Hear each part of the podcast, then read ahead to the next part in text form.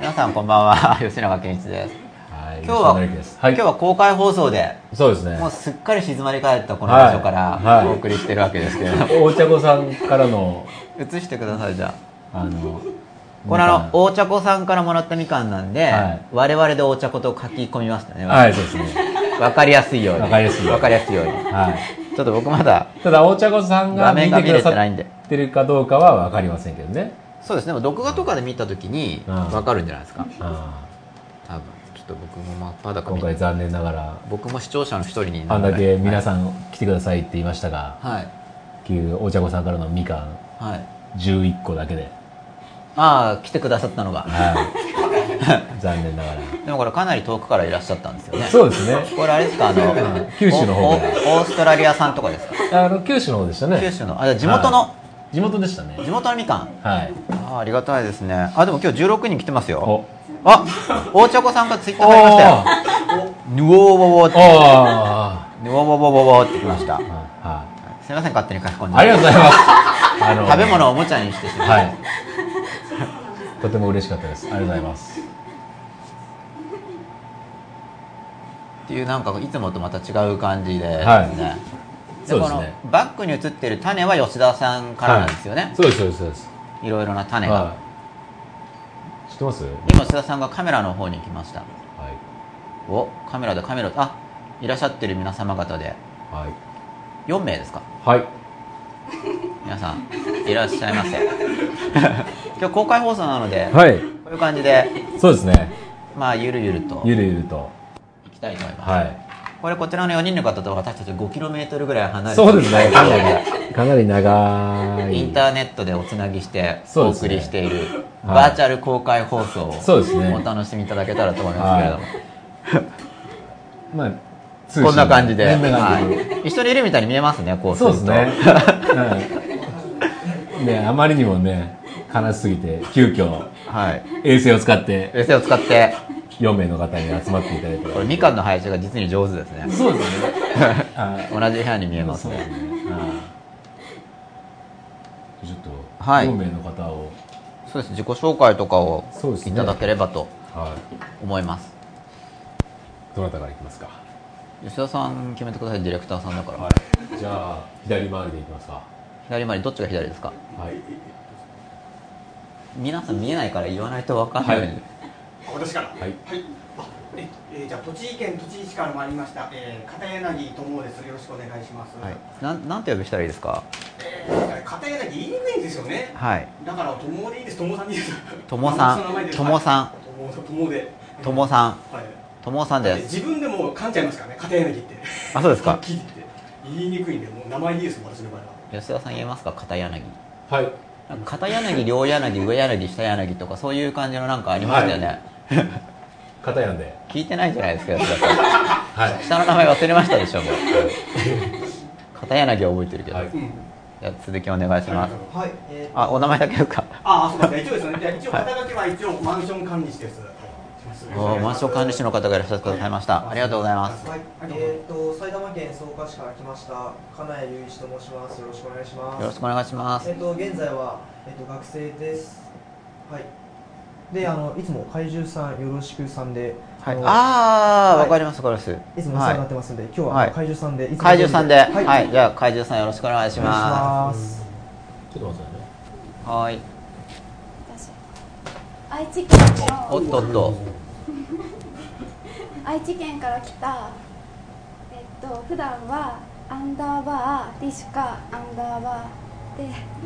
ツイッターネームにした杉木ともみです。でもリシュカっていうのは本当は犬の名前でなんですけど、ここでは犬の名前だけどリシュカです。じゃあリシュカさんで、リシュカドッグさんです。よろしくお願いします。東京都から参りました中崎と申します。いつもは一期いい波でたまにコメントとかをさせていただいていました。なのでいなみと読んでいただけると嬉しいです。じゃあ早速直後の復習から。名前覚えてますか？左回りに。左回りにですね。マンション管理士の。片やん。片やん、片やになっちゃった片やにされてしまいましたよ。次は片やんの次は勝永で怪獣さんですよね。怪獣さんですね。片やん怪獣さんで、西川さんで、はい、飯鍋さんですよね。飯鍋さん、はい、よろしくお願いします。飯鍋さんがつぶやいてくださってる方ですね。多分よくつぶやいてる人しか来ないんじゃないかと思いますけどね。わざわざ。そうですね。うん。何しますか。いやこれ見てる人はどんな風に感じてるんでしょうか。そうですね、今20人の方が、19人減っちゃいましたけど、19人の方が、見てくださっております。何か、この4人に聞きたいこととかあれば、ツイッターしていただければ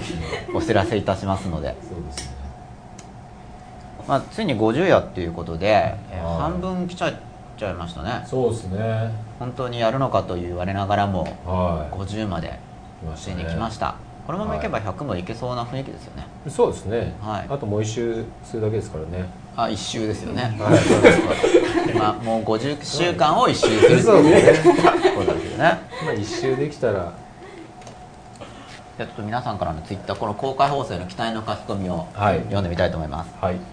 まずジェン022223さん、はい、うたた寝してしまって今頃聞いています。ありがとうございます人と先に言いますね。これ先週の話ですよね。あ、そうですね。前回ですね。今週の書き込みは大茶子さんオンリーでお送りしております。はい、はいはい、じゃあなんかどんなお話しましょうか。そうですね、今日のテーマは真っ裸なんで、うん、皆さんの心の真っ裸度に少しでも寄与できるような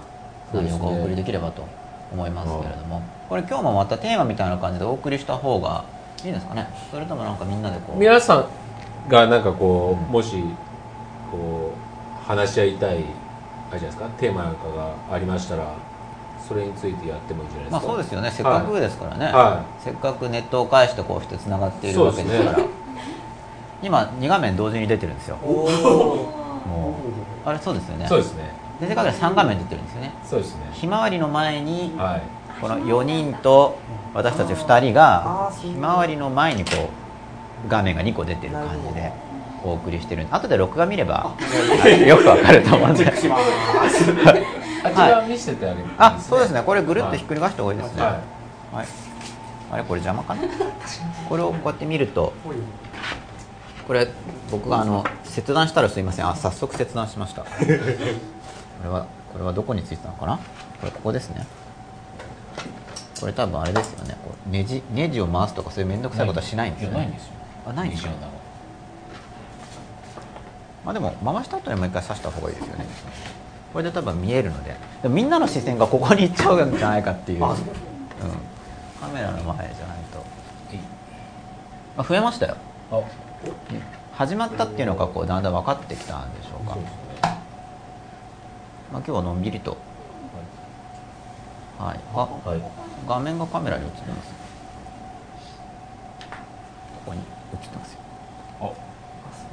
まあでも映っちゃいますよね、これだと、うん、ちょっとしょうがないですかね、はい、やっぱりみんなこうもう覗き込んでる感じリアルタイムに。そうですね、はい、あ、こんばんは楽しみにしてますっていうコーヒーミルクコーヒーですね、ミルクNo.1さんから、はい、楽しみに。あと、小串やすさんから、こんばんは、参加者の皆さん、羨ましいですね。和気あいあいの雰囲気が伝わってきますという書き込みをいただいています。あと、64なみさん、こんばんは、なみです。50回おめでとうございます。今回はどんなことになっているんですか。今回はお話でよくなっていきますということで書き込みいただきました。50回の回が会うっていうのになってて、はい、こうなんか吉田さんと会ったり、はい、みんなと会ったりっていうのをこうお伝えする表現か語変換かどちらかだと思うんですけど、はい、会うっていうっていう感じで、はい、あ、ナミさんですね。50回の回のアップルアンダースコアナンバーナイさんです、はい、今来ました。これなんて読んだらいいですかね。ここなんて言いますか。このあーじゃないですか。公開生放送楽しそうです。羨ましい、来たかったはい、まあ、なんとなくそんな特番っぽい雰囲気でいけたらと。そうですね、まあ、せっかくいらっしゃっていただいてるんで、ツイッター以上にやり取りしやすいので、そうですね、質問とかも、はい、質問じゃなくておしゃべりみたいな、ね、はい、全員ピンマイクついてますからね。そうですね、遠慮せず喋ってくださって全然構わないので、はい、もうユーストリームの練習だと思ってって言われても喋りにくいですかね、振らないと。はい、じゃあ早速、あれなんてなったんですっけ、片やんになったんでしたっけ。あ、そうですね。いつの間にやが。初めてですか。吉田さんが片やんっていうことで。名字でその愛称初めてですよ。あ、そうなんですか。いや、地元栃木っていうと家庭内って名字多いんですよ、はい。多いもんですから、だからもう学校小学校入って中学高校までもう家庭内だって大抵一クラスに 2,3 人いましたから。あ、じゃあ片やんっていうとなんかみんな。ね、ずっと名前でだからもうだいたい友とか友くんとか友さんだったから、はい、初めてですよマジで。ちょっと感動してますね。あ、感動しました。違和感じゃなくて初めて名字呼ばれて、ね、で愛称をつけられたっていうのがね、はい、本当に吉田さんなんか心に響いたみたいですよ。あ、本当ですか。片やんがそれは大人気です。吉田さんも吉田さんいつも僕2名字で言われてますもんね。吉田さん、吉田さんって。そうですね。下の名前何でしたっけ。のりあきです。のりあきさん、はい、のりさん、はい。吉田さんって吉田って名字も結構多いですけど、吉田さんですよね。片やんは片やんで、はい、という。大丈夫ですか。大丈夫です。マイクが多いんでやっぱ緊張しますよね。なんとなく物食べたり、食べちゃうと喋れないですね。食べちゃうと喋れない。ああ、ちょっと自分の場合ね、食べてこうリラックスしてなんか一服している時に喋っていただければ食べる時と喋る時で、はい。でもこの番組知ったきっかけっていうのが、はい、ア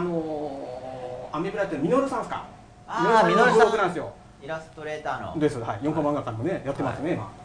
あの方のブログでシャガ先生のこの番組をほらよくいつもノートにして載ってますよね。うん、そうですね。イラストすごいわかりやすい。あれできっかけでこの番組知ったんですよ。ああ。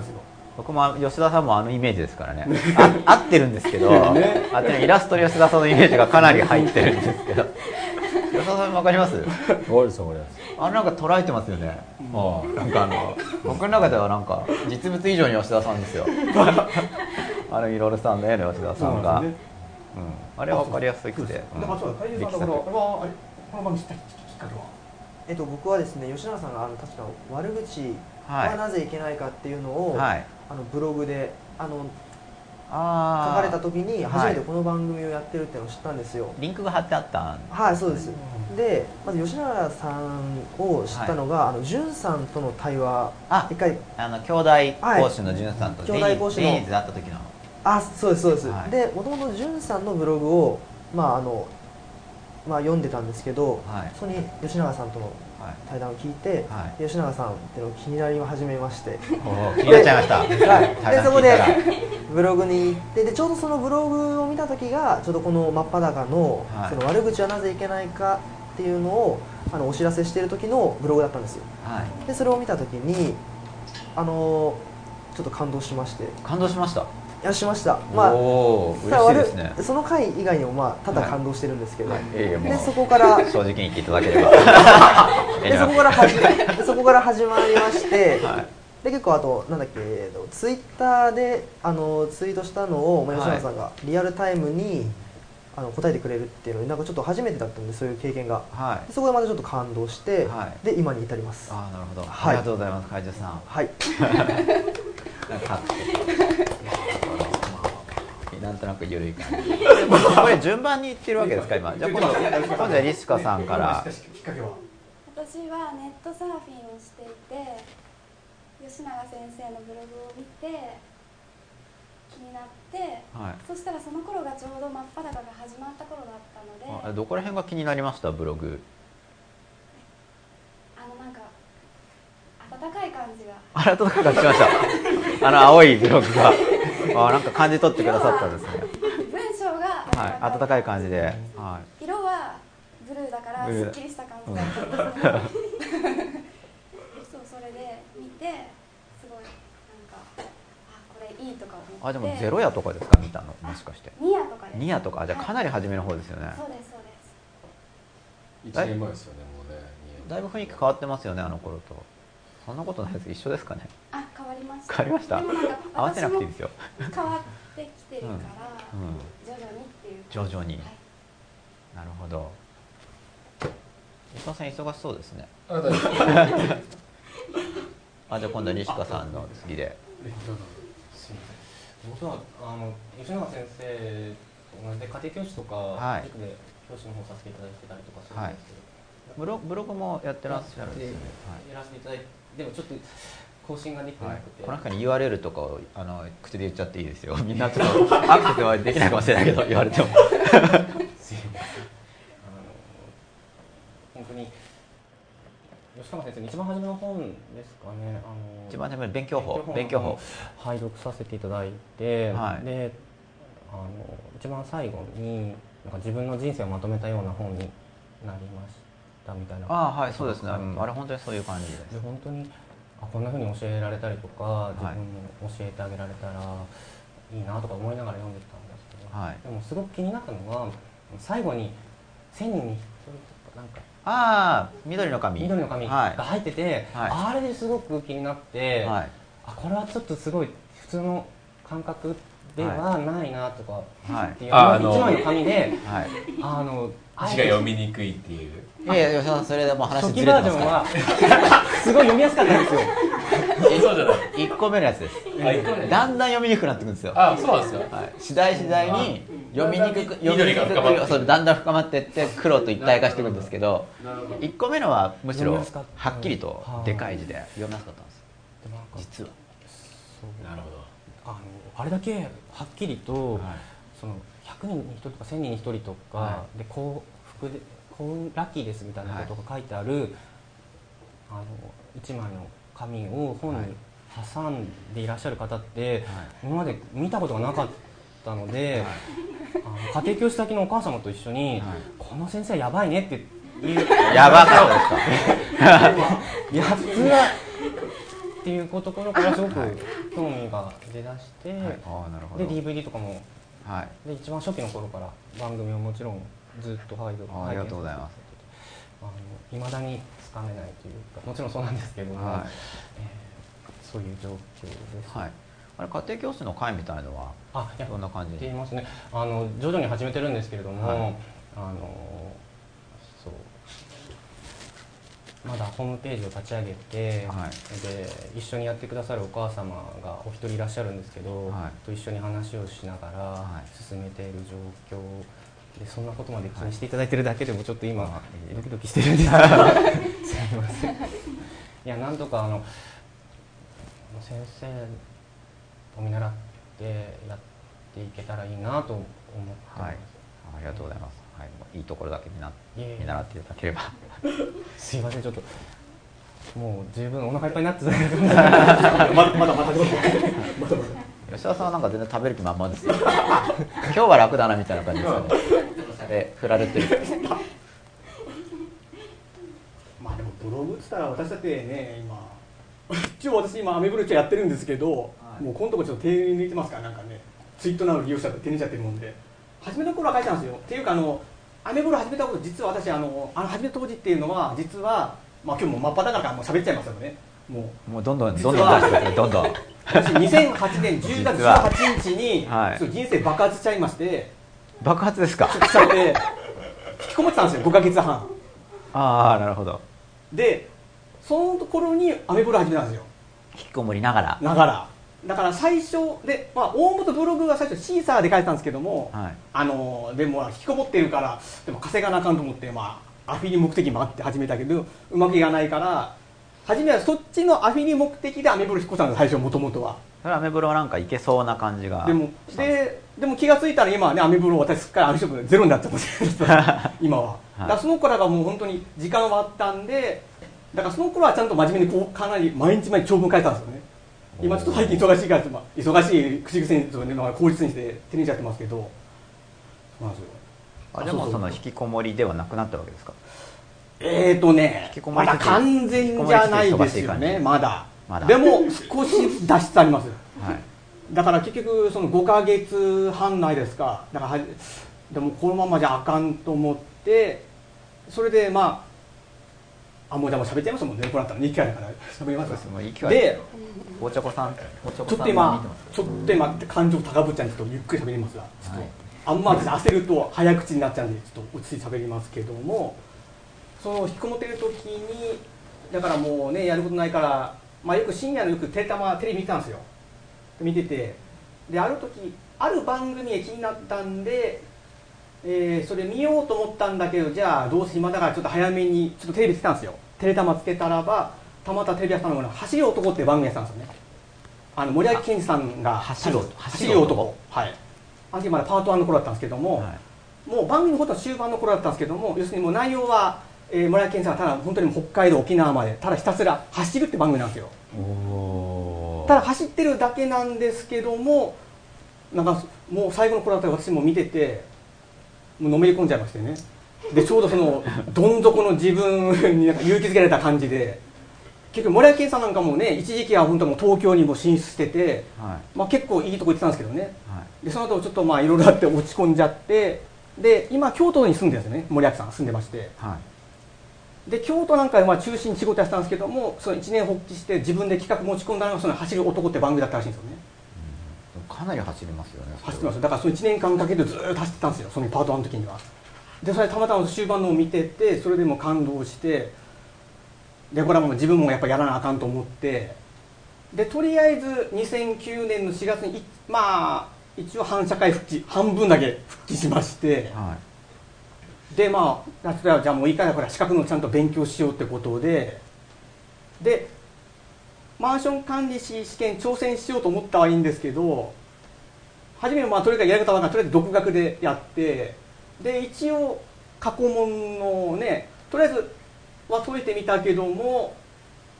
言われてみたけどもただこの問題は何番が正解しかレベルがいかなくてあれこれじゃ全然ダメだなと思ってで、そうやってるうちにまあ名前言っちゃっていいですかね、まあ、いやとりあえず名前は伏せますけどとりあえず資格学校の、まあまあ、通信実技ね多分この近くにも学校ありますわありますけど、まあ、取ったわけですねありますあります、はいまあ、この辺はねそういうメッカですからね、はい、ありますけども、まあ、ただ栃木からちょっと通うの大変なんで、まあ、通信教育でそのマンション管理試験を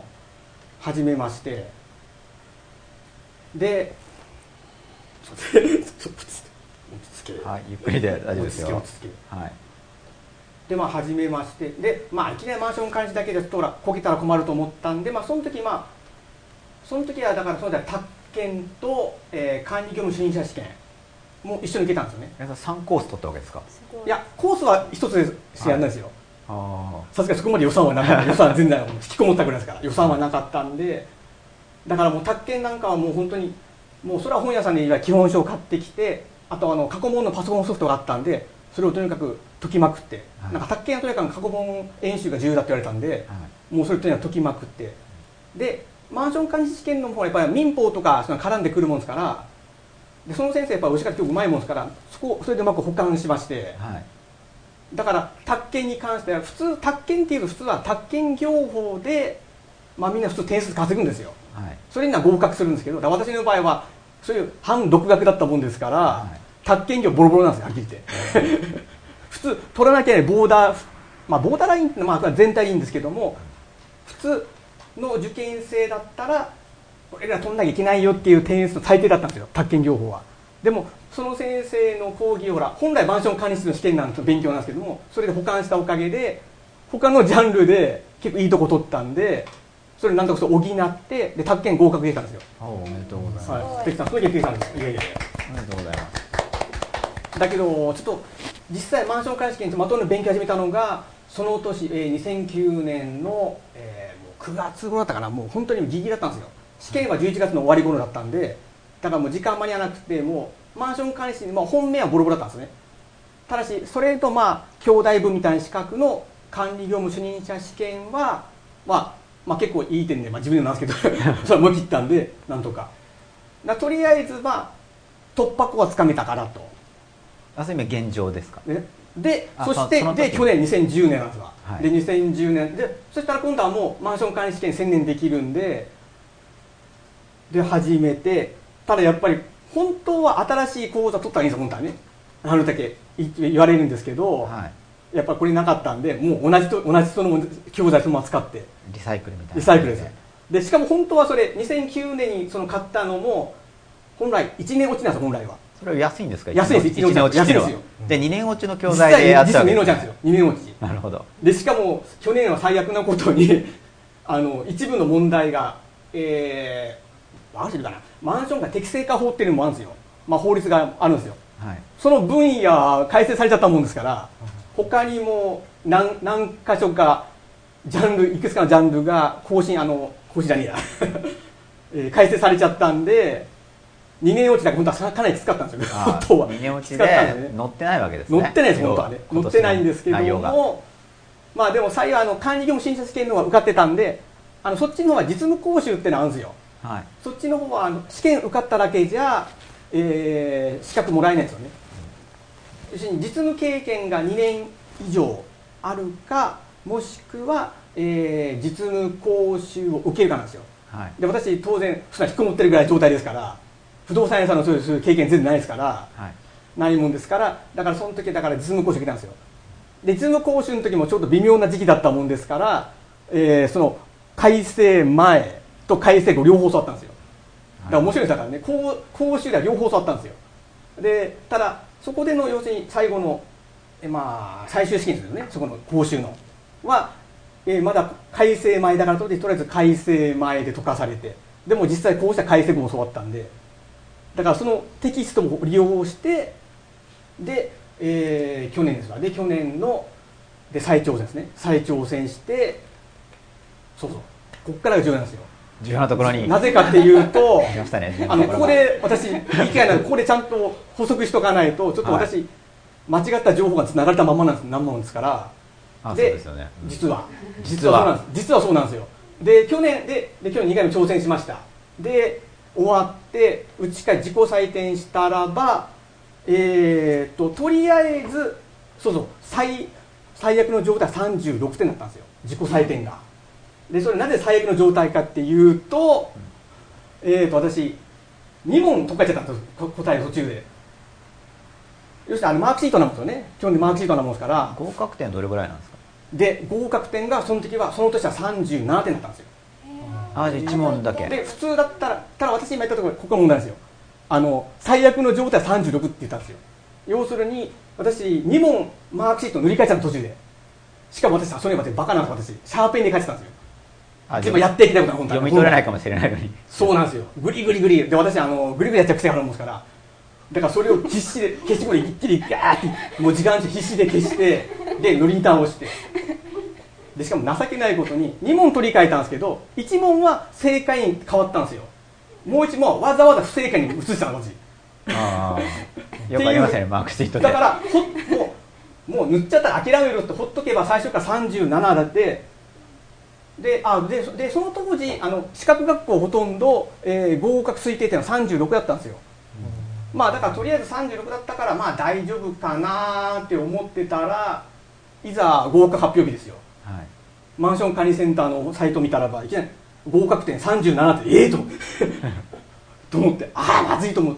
て、で慌てて合格者番号発表の方を見たらば、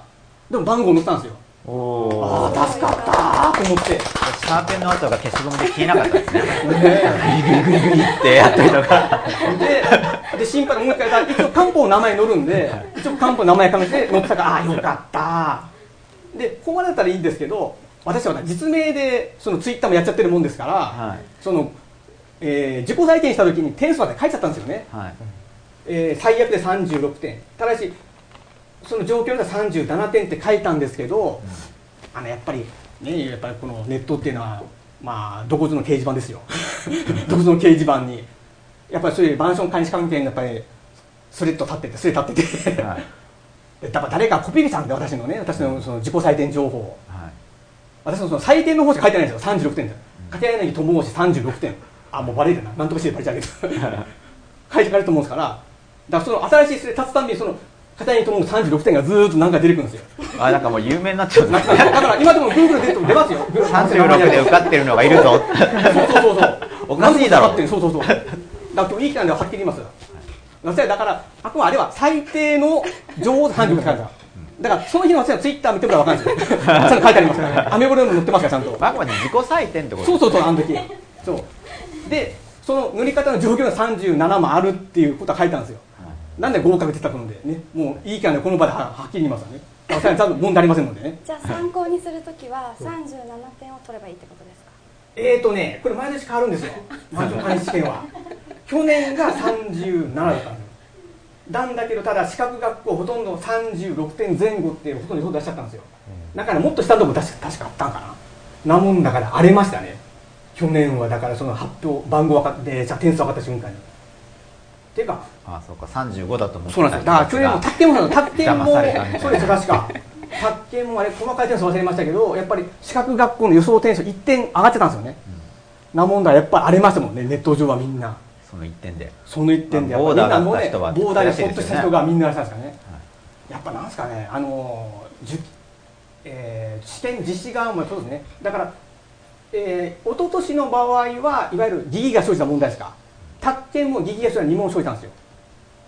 でマンション管理試験も確か1問か2問か疑義が生じた問題があったんでね、はい、まあ最終的にはもう試験実施側の答えがもうね正しいになっちゃうんですけども、はい、だから一昨年の場合には、疑義が生じた分なんかこっそり引いてましたよ、なんとなくね。宅建もなん今思えばそれは引いてたっていうのは何を要するに合格点を下げたってことですか。担当だと思うんですよ、ね、義分を負けで。例えばおととしなんかは宅建試験はみんな予想は35歳なんですよ。資格学校の予想は、はい、35歳なんですけども蓋開けたら33だったんですよ。あ、なんかそうしておけば文句出ないかなみたいな感じ、そんな感じしますよね。でも去年に関してはもうどこの資格学校も自己採点した時点で要するに疑義が生じたもので一問なかったんですよ。宅建試験もマンション管理試験もなかったんですよ。だそうするとおそらく中金出るんですよ、おそらくね。だからどっちも予想点数1点上がっちゃってみんなもうネット上この大騒ぎです。ああ、でその大騒ぎの中に片やの点数がもうバンバンバンバン出てくるわけです。大騒ぎの中に誰かがコピーしてるわけですね。ですよね。片やがやってるんじゃないんですよね。やってない。私見ないですもん。だそれもたまたまですけど、なんとなく冗談で自分の名前で検索したらばあれって出てくから。黙っててなんか見たらば乗ってかあれ。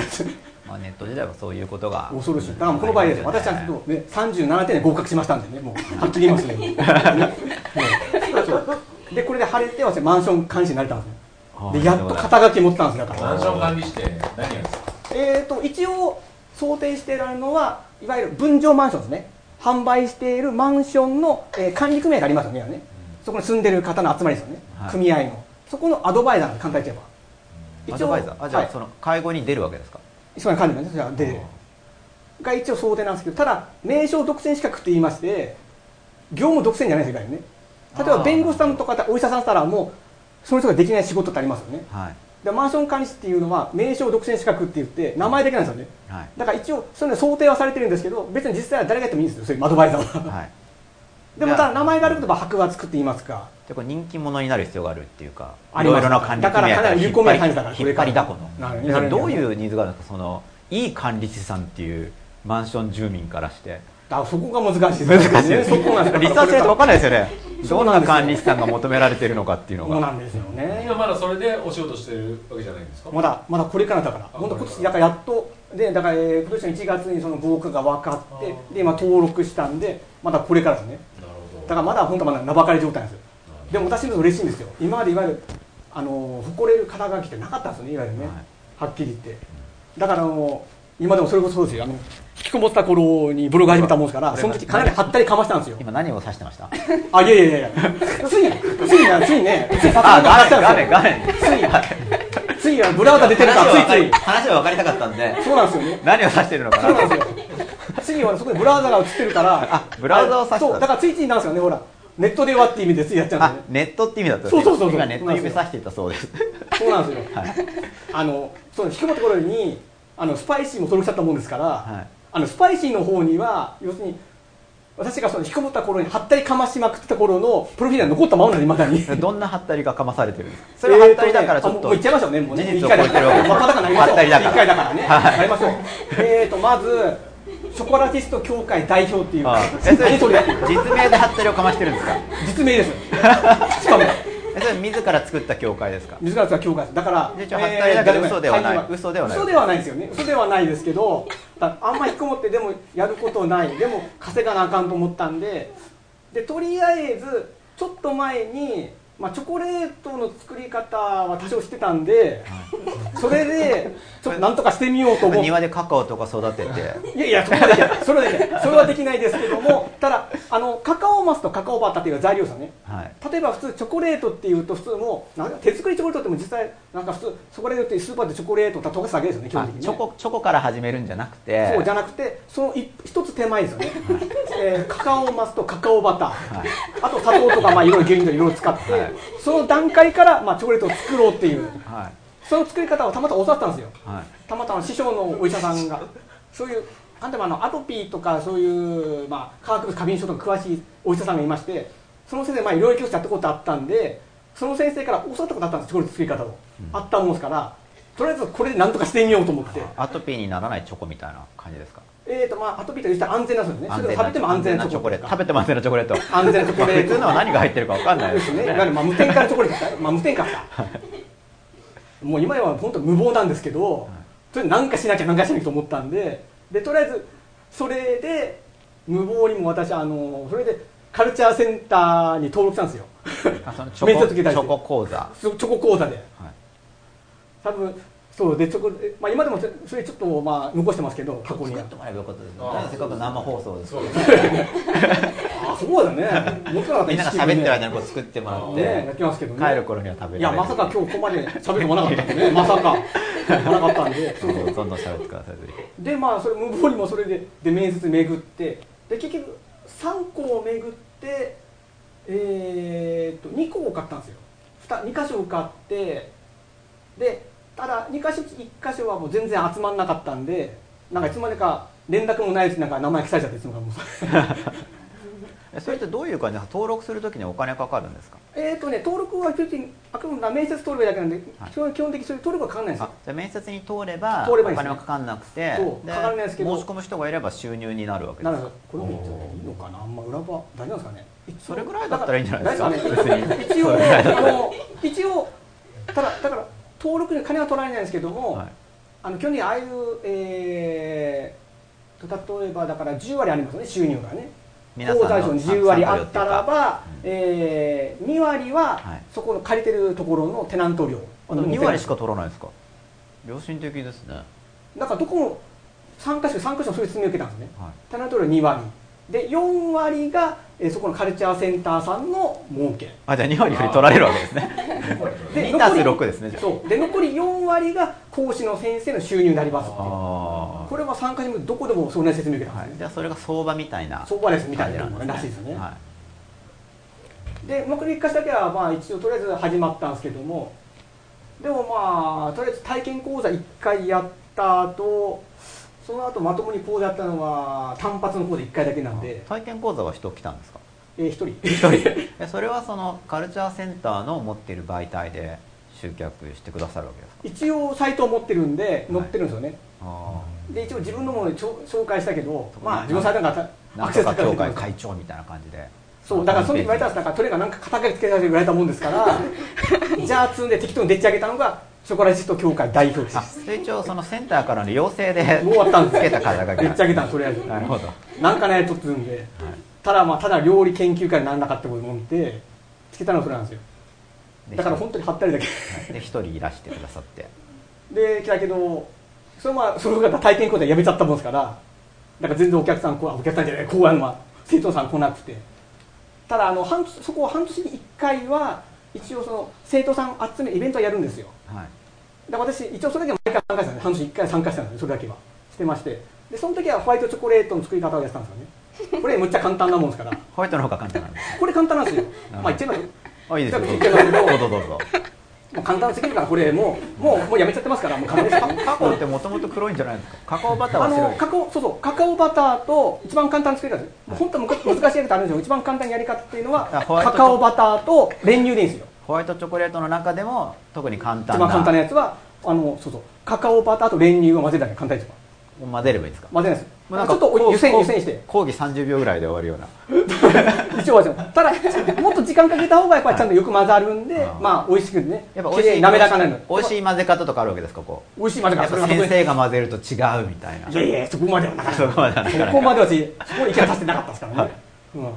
だそれは結構評判良かったんですよね。だからそれとお子ちゃまは結構半年に1回のやつがそうそう評判がいいってのはチョコレートを食べに来るっていうだけでほとんどね。だからそれは盛り上がるんですよ。だからいつも私がいる時だけはそこのその勧誘イベントも盛り上がるんですけど、はい、でも誰も申し込んでくれないからチョコを食べて他の申し込むわけですね。だけ本当は、ね、申し込んでるけど誰も申し込んでくれないからなるほど。だから結局まともにやった講座はその体験講座1回とあと単発でその、いわゆるバレンタインに選んだ講座1回だけですわ。バレンタイン用のチョコを作るやつやろうってんで一応親子向けでやったもんですが1組で参加していただいたんですね。1組だけ親子さんその2回だけだったんですよ。だから約2年間在籍したんですけどもやったのたったら2回ですよね。年に1回くらいのだからほとんどだからイベントの客寄せパンダのおばさん私は終わっちゃった。客寄ったならいいんですけどね。まあそれと他の講座さんに人が集まったのね始まればまあ結果往来なんでしょうけどね、はい、私自身は全然なんかそのカルチャーセンターさん全然貢献してなかったなっていうでこの前ちょっと年度切り替えでそのまだ続けますかって話来たんでまあごめんなさいって言ってやめちゃったんでそれは年に1回だからもうねそんなペースですからね、うん、申し訳ないやつんでだからもう感冒しちゃったんでだから今だからサイトも一応あったんですよ。だからじゃあその協会は解散ですか。もう解散ですよ。だから解散になりました。解散ですもうだから一応もうこっそりつけてこっそり下ろしましたんでサイトも今少しずつ今自分の存在消してますから今少しずつ今まだドメインを取っちゃってたからね、はい、ドメインサイト持ったんで今、はい、今自分の名前消しましたよとりあえず今ドメインの更新期限切ればもう放置プレイで今マンション管理士が教えるチョコ講座みたいな感じでそれと面白いですよね。なんかみんなのこう集まりの時にチョコ作りますみたいな。だからその方がいいかもしれないですね。だからその時はただ肩書き何もなかったですからね。何もない状態でロしたからダメだったんですよね。じゃないと本当に詳しい方には勝てないですからね。まあ本当に詳しい方には常に勝てないですからね。もう無謀すぎましたから。違うところで勝負しない。マンション管理士なの人のできるって言ったらば、確かその方がうまくその方だとまだ多少ねちょっとボケかましても言われますからね。そうですよね。言われますからね。だからこれからその方がいいかもしれない。やる場合ね。そうですね、あくまでマンション管理なんか講師っていうかなんか呼ばれた時になんか最後のおまけのこんな中でやればからねなんか場も和むしですよね。なんか口論とか始まったらホワイトとホワイトでですよなります、ね、甘いの食べてもらってあります、ね、でもう一つはったりかましたのが、これもスパイシーな名前確かまだデータ残ってますナチュラルネーミングアドバイザーっていうのがナチュラルネーミングアドバイザーこれもむちゃくちゃすぎますよ。あんまり自然な名前がつくわけですか。好きすぎますよね。この丸いオレンジのやつとかだったらどんな感じの名前をお付けになるんですか。ナチュラルなこの多分すでに名前があると思うんですけどねアドバイザー的にあそうかそうかそうかあれ名前なんだっけあれあなくなしたあくださった方は大茶子さんっていう大茶子さんねどうですかナチュラルな感じでおーちゃんおーちゃんおーちゃんみかんだいぶナチュラルな感じですよねおーちゃんだからこれもだから、はい、これもあれですよやっぱり結局そこは瞑想したとこなんですよ。瞑想したカルチャーセンターさん受けた時に要するに瞑想ですか。そこ落ちたとこ落ちたところそこ落ちたところの話なんですけどもそこ落ちたところ話なんですよ。それは、そこで要するにやっぱ経歴って書かされるもんですから、はい、それナチュラルネーミングで講座をやるって言ったら落ちたわけですか。いやじゃなくてもっとそこのチョコレートに行ったんですよ。行ったんですけども、はい、ただやっぱりなんか経歴なんかはったりかまさなあかんなと思ったんで私大昔生命判断勉強したことあったんですよ、はい、それであったんでその経歴を書いたらナチュラルネーミングアドバイザーの肩書きでチョコを教えますって言ったわけです。じゃなくてあくまでで書いたらばでなんかそこのカルチャーセンターさん要するにいわゆるそういう運命学占いの方のやっぱり要請があったから結構生徒さんから要請があったらしいんだけどなかなか集まらないからすんでじゃあ生命判断できるんだったら教えてもらえますかって言われたん で,、はい、でその時やっぱりなんか適当な名前やっぱり言われたもんで、はい、お願いしますって言われたんででも私前教わったとこってのは私もうそこもうやめちゃってるんで、はい、そこの名前肩書きに名乗れないんですよ本来ね。看板みたいのが使えないわけですか。名前を言ったら大森の方にあるんですよ、はい、大森も総本山あるんですよ。そこにもう私やめちゃってるもんで足洗っちゃってるから、うん、だからそこの名前名乗れないんですよ、はい、勝手に教えると足りなくなっちゃうんで、うん、あいつが怖いですからもういろいろなだって今日本の運命学会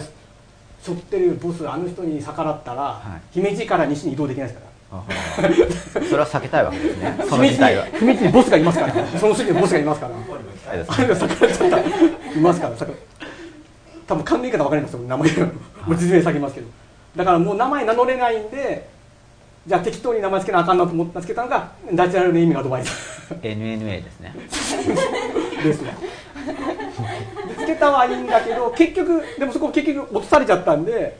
それは向こうから頼んできたのになんだけど結局落ちちゃったもんですよ、はい、落ちちゃったんで、だからもう全部が歯になっちゃったんですね。チョコレートボールの話も全部なしになっちゃったんで、うん、なんでそれ幻のはずだったんですけど、私その時名前一回返したもんですからそのデータがスパイシーに残っちゃうんです。そのちょっとの時期に出してた名前残っちゃったもんです。なるほど。それでいまだに残ってるんです。キャッシュが残ってるという。あ、じゃあ興味のある方はスパイシーを見ていただけると載ってます。あ、この人か。あれなんか読まない、スパイシーってあれ読まれないですね、新しいのね。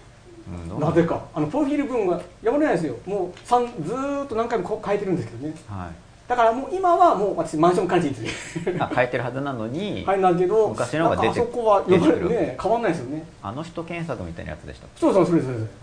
あれのものなんですよ。なんか人間関係とか下のだって検索してページの下の方ですよね、はい、人間関係とかこういうに引っかかってるページっていうのをページ検索が出るんですよ、うん、出るんですけど、そっちはなんかついに新しく変わってるんですよね、はい、でもその上の方のプロフィールっていうのは全然新しいの出てくんないですよねなんかずれてるわけですね。ずれてるんですよ。今新しい人からすると代表であってナチュラルネーミングアドバイザーっていう、はい、なんだこいつ怪しいやつさんなんてなっちゃってまだに、は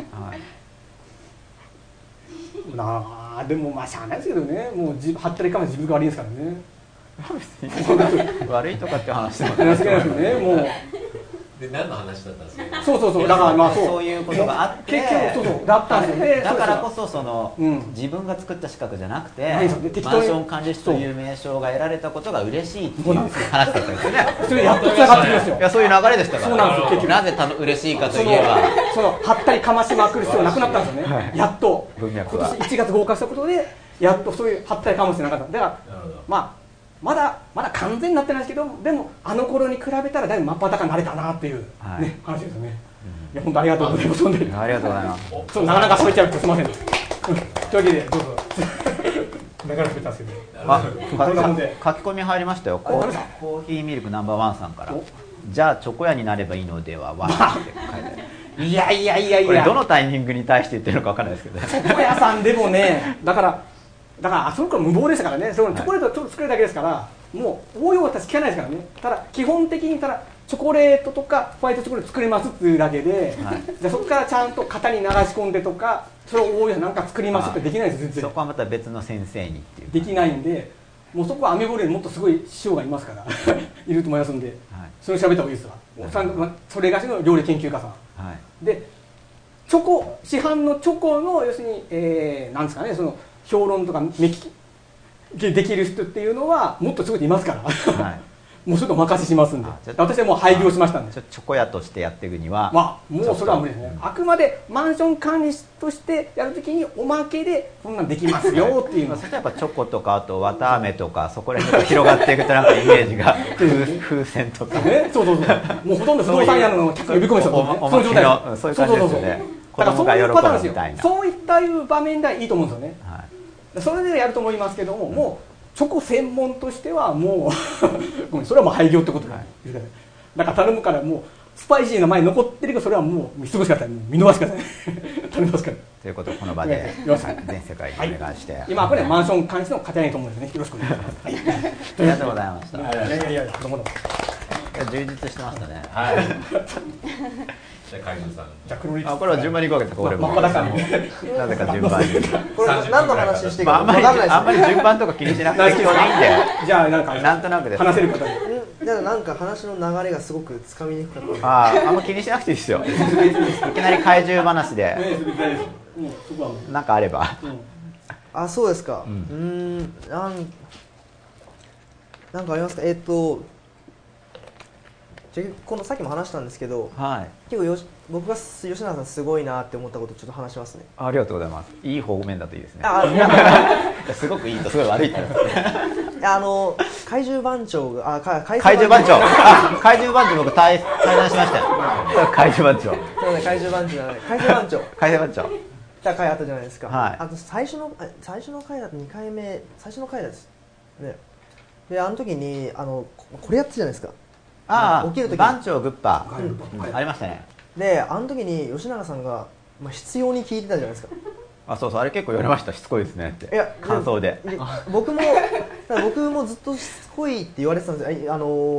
人に聞いた時に。しつこい怪獣だなって。そうですね。なんかでそれを見た時に 吉永さんめちゃめちゃ聞いてたんで、はい、でなんかあこんなだから今までそれで若干うざがられてたんで。僕もうざがられますよでも参考情報としてそこで若干つながったみたいな感じで似てるこの人みたいな、はい、で吉永さん結構なんかそういうフィーリングが合うというか、はい、まあ、そこでまあ今も多々あるんでそういうことが、はい、で未だにちょっと拝見させてもらってます。 ありがとうございます。はい、すいません、ちょっと片屋の話の、はい、全然私が長崎さんあんまりしつこいところを嫌がる人もいればつながりを感じる人もいらっしゃるということで、しつこくっていいんだってことですね。そう、でもなんかむしろ良かったです。だからそれを怪獣さんには、はい、でそれをまあこの番組を見てあこれだけ聞いていいんだみたいな。あ、そうそう、嫌がる人もいるけど、まあ、一応生き抜いちゃいけますよっていう。で結局なんかあれやっぱこうやらないと分かんないじゃんみたいな思ったんですけど、はいはい、でも人はしつこいみたいに言うじゃないですか、うん、でそこでまあ吉永さん普通に聞いてたんで、でそこであ聞いていいんだみたいな。あと番長がやっぱ話してくれる人だったんで、やっぱそこはでも人を見極めて、うんうん、見極めるっていうかね、嫌がってやめるから分かるっていうかしつこく聞いてるもう嫌がる人は答えてくれなくなっちゃうからむすってして。じゃあ結構いろんな人にあれですか、聞いたりするんですか。結構ね、ちょっとむすってするところまで挑戦するタイプ。あ、逆にですか。僕はね、なるほど、どこまでいけるだろうこの人みたいな感じが。あ、なるほど、うん、番長はやっぱり、まあ、番長を教える仕事をしてるのもあると思うんだけど、はい、やっぱり、ね、しつこくきちんと教えてくれましたよね、うん、番長は良かったですよ。放映後もずっとお話してて、あの回はでもすごい楽しかったです。番長面白かったですよね。そうですね。番長もノリが独特で楽しかったです。僕も。はい。番長もし見てたら、多分ほぼ見てないと思うんですけどね。番長の回が評判いい。そうですね。うん、怪獣界でも番長として認められ始めた。そうですね。かなり偉大です。かなり偉大です。かなり偉大ですよね。ということで怪獣さんでございました。はい。じゃあリスカさん。お犬さんの立場からお花、あ、そっかそっかとか言って吉永先生がベジタリアンなので、はい、卵ってダメなんですか。卵は一応食べれます。食べれるんですね、はい、であんま食べれないけど名古屋は卵が入ってるから、はい、名古屋って名古屋の名古屋のお土産なんですけど、はい、カタヤンみたいな感じの名古屋似てますよね。響き似てます。ベジタリアンだから、はい、これ名古屋ですか、はい、ありがとうございます。名古屋キチちゃんじゃないですかこれ。そう、それでマリちゃんの声でしか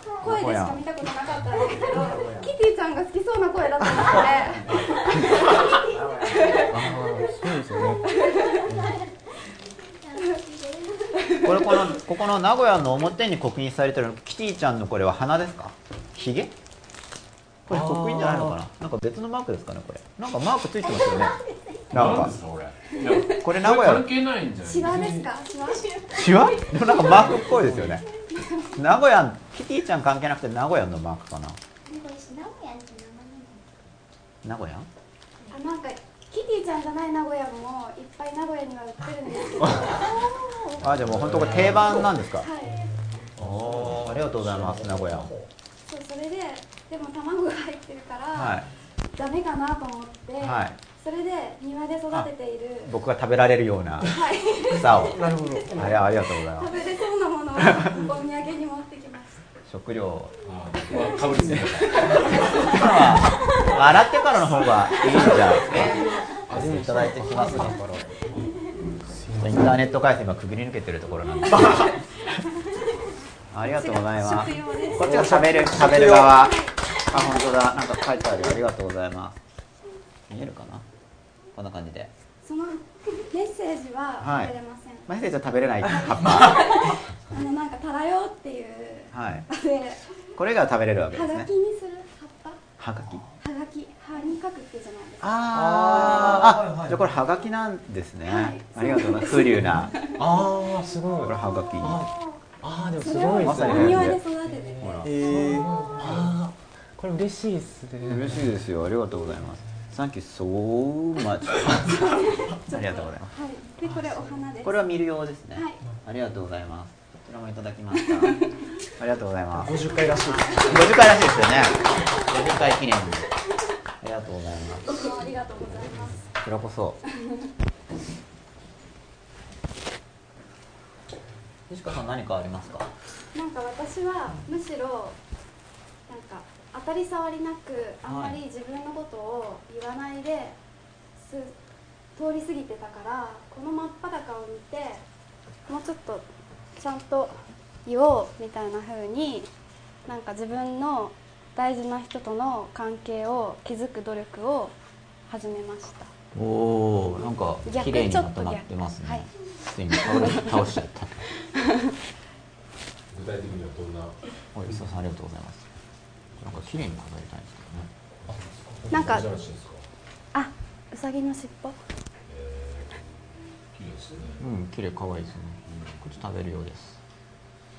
でも大切な人との真っ裸の関係っていいですよね。いいですね。もうまさにそういう方が増えてくれればと思いますけどね。こういった番組を毎週真っ裸言ってます。嬉しいですね。ぜひぜひ。じゃあ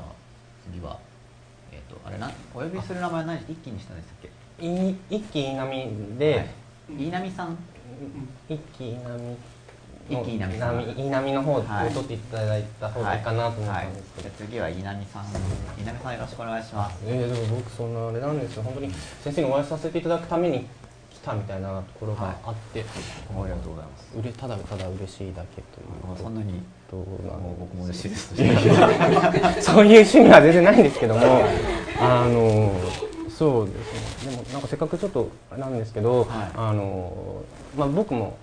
大学院に会社に入った後4年間ぐらい会社に入ってて、はい、なんかちょうど4年間勤めててで。辞めてで大学に戻ったんですけど、でその後司法試験のために勉強してたりとかして一回受けて、あ、全然ダメだなっていうので論文の方がダメで、でもその時にこれ多分何か自分の中で変わらないと、多分その知識だけ詰め込んでもこれはちょっと違うんだなとか思ってて、で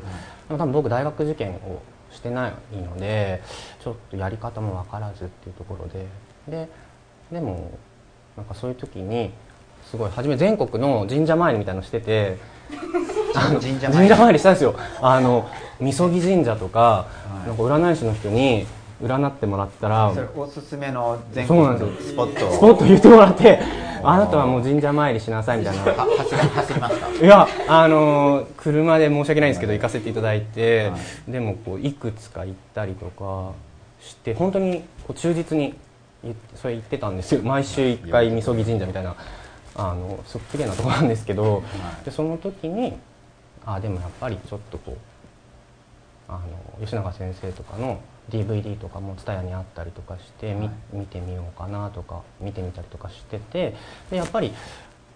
少し教えるっていうことをずっと学生の時から教えることはしてたんですけど、もう少し続けてみると何か見えてくるかなとか思っ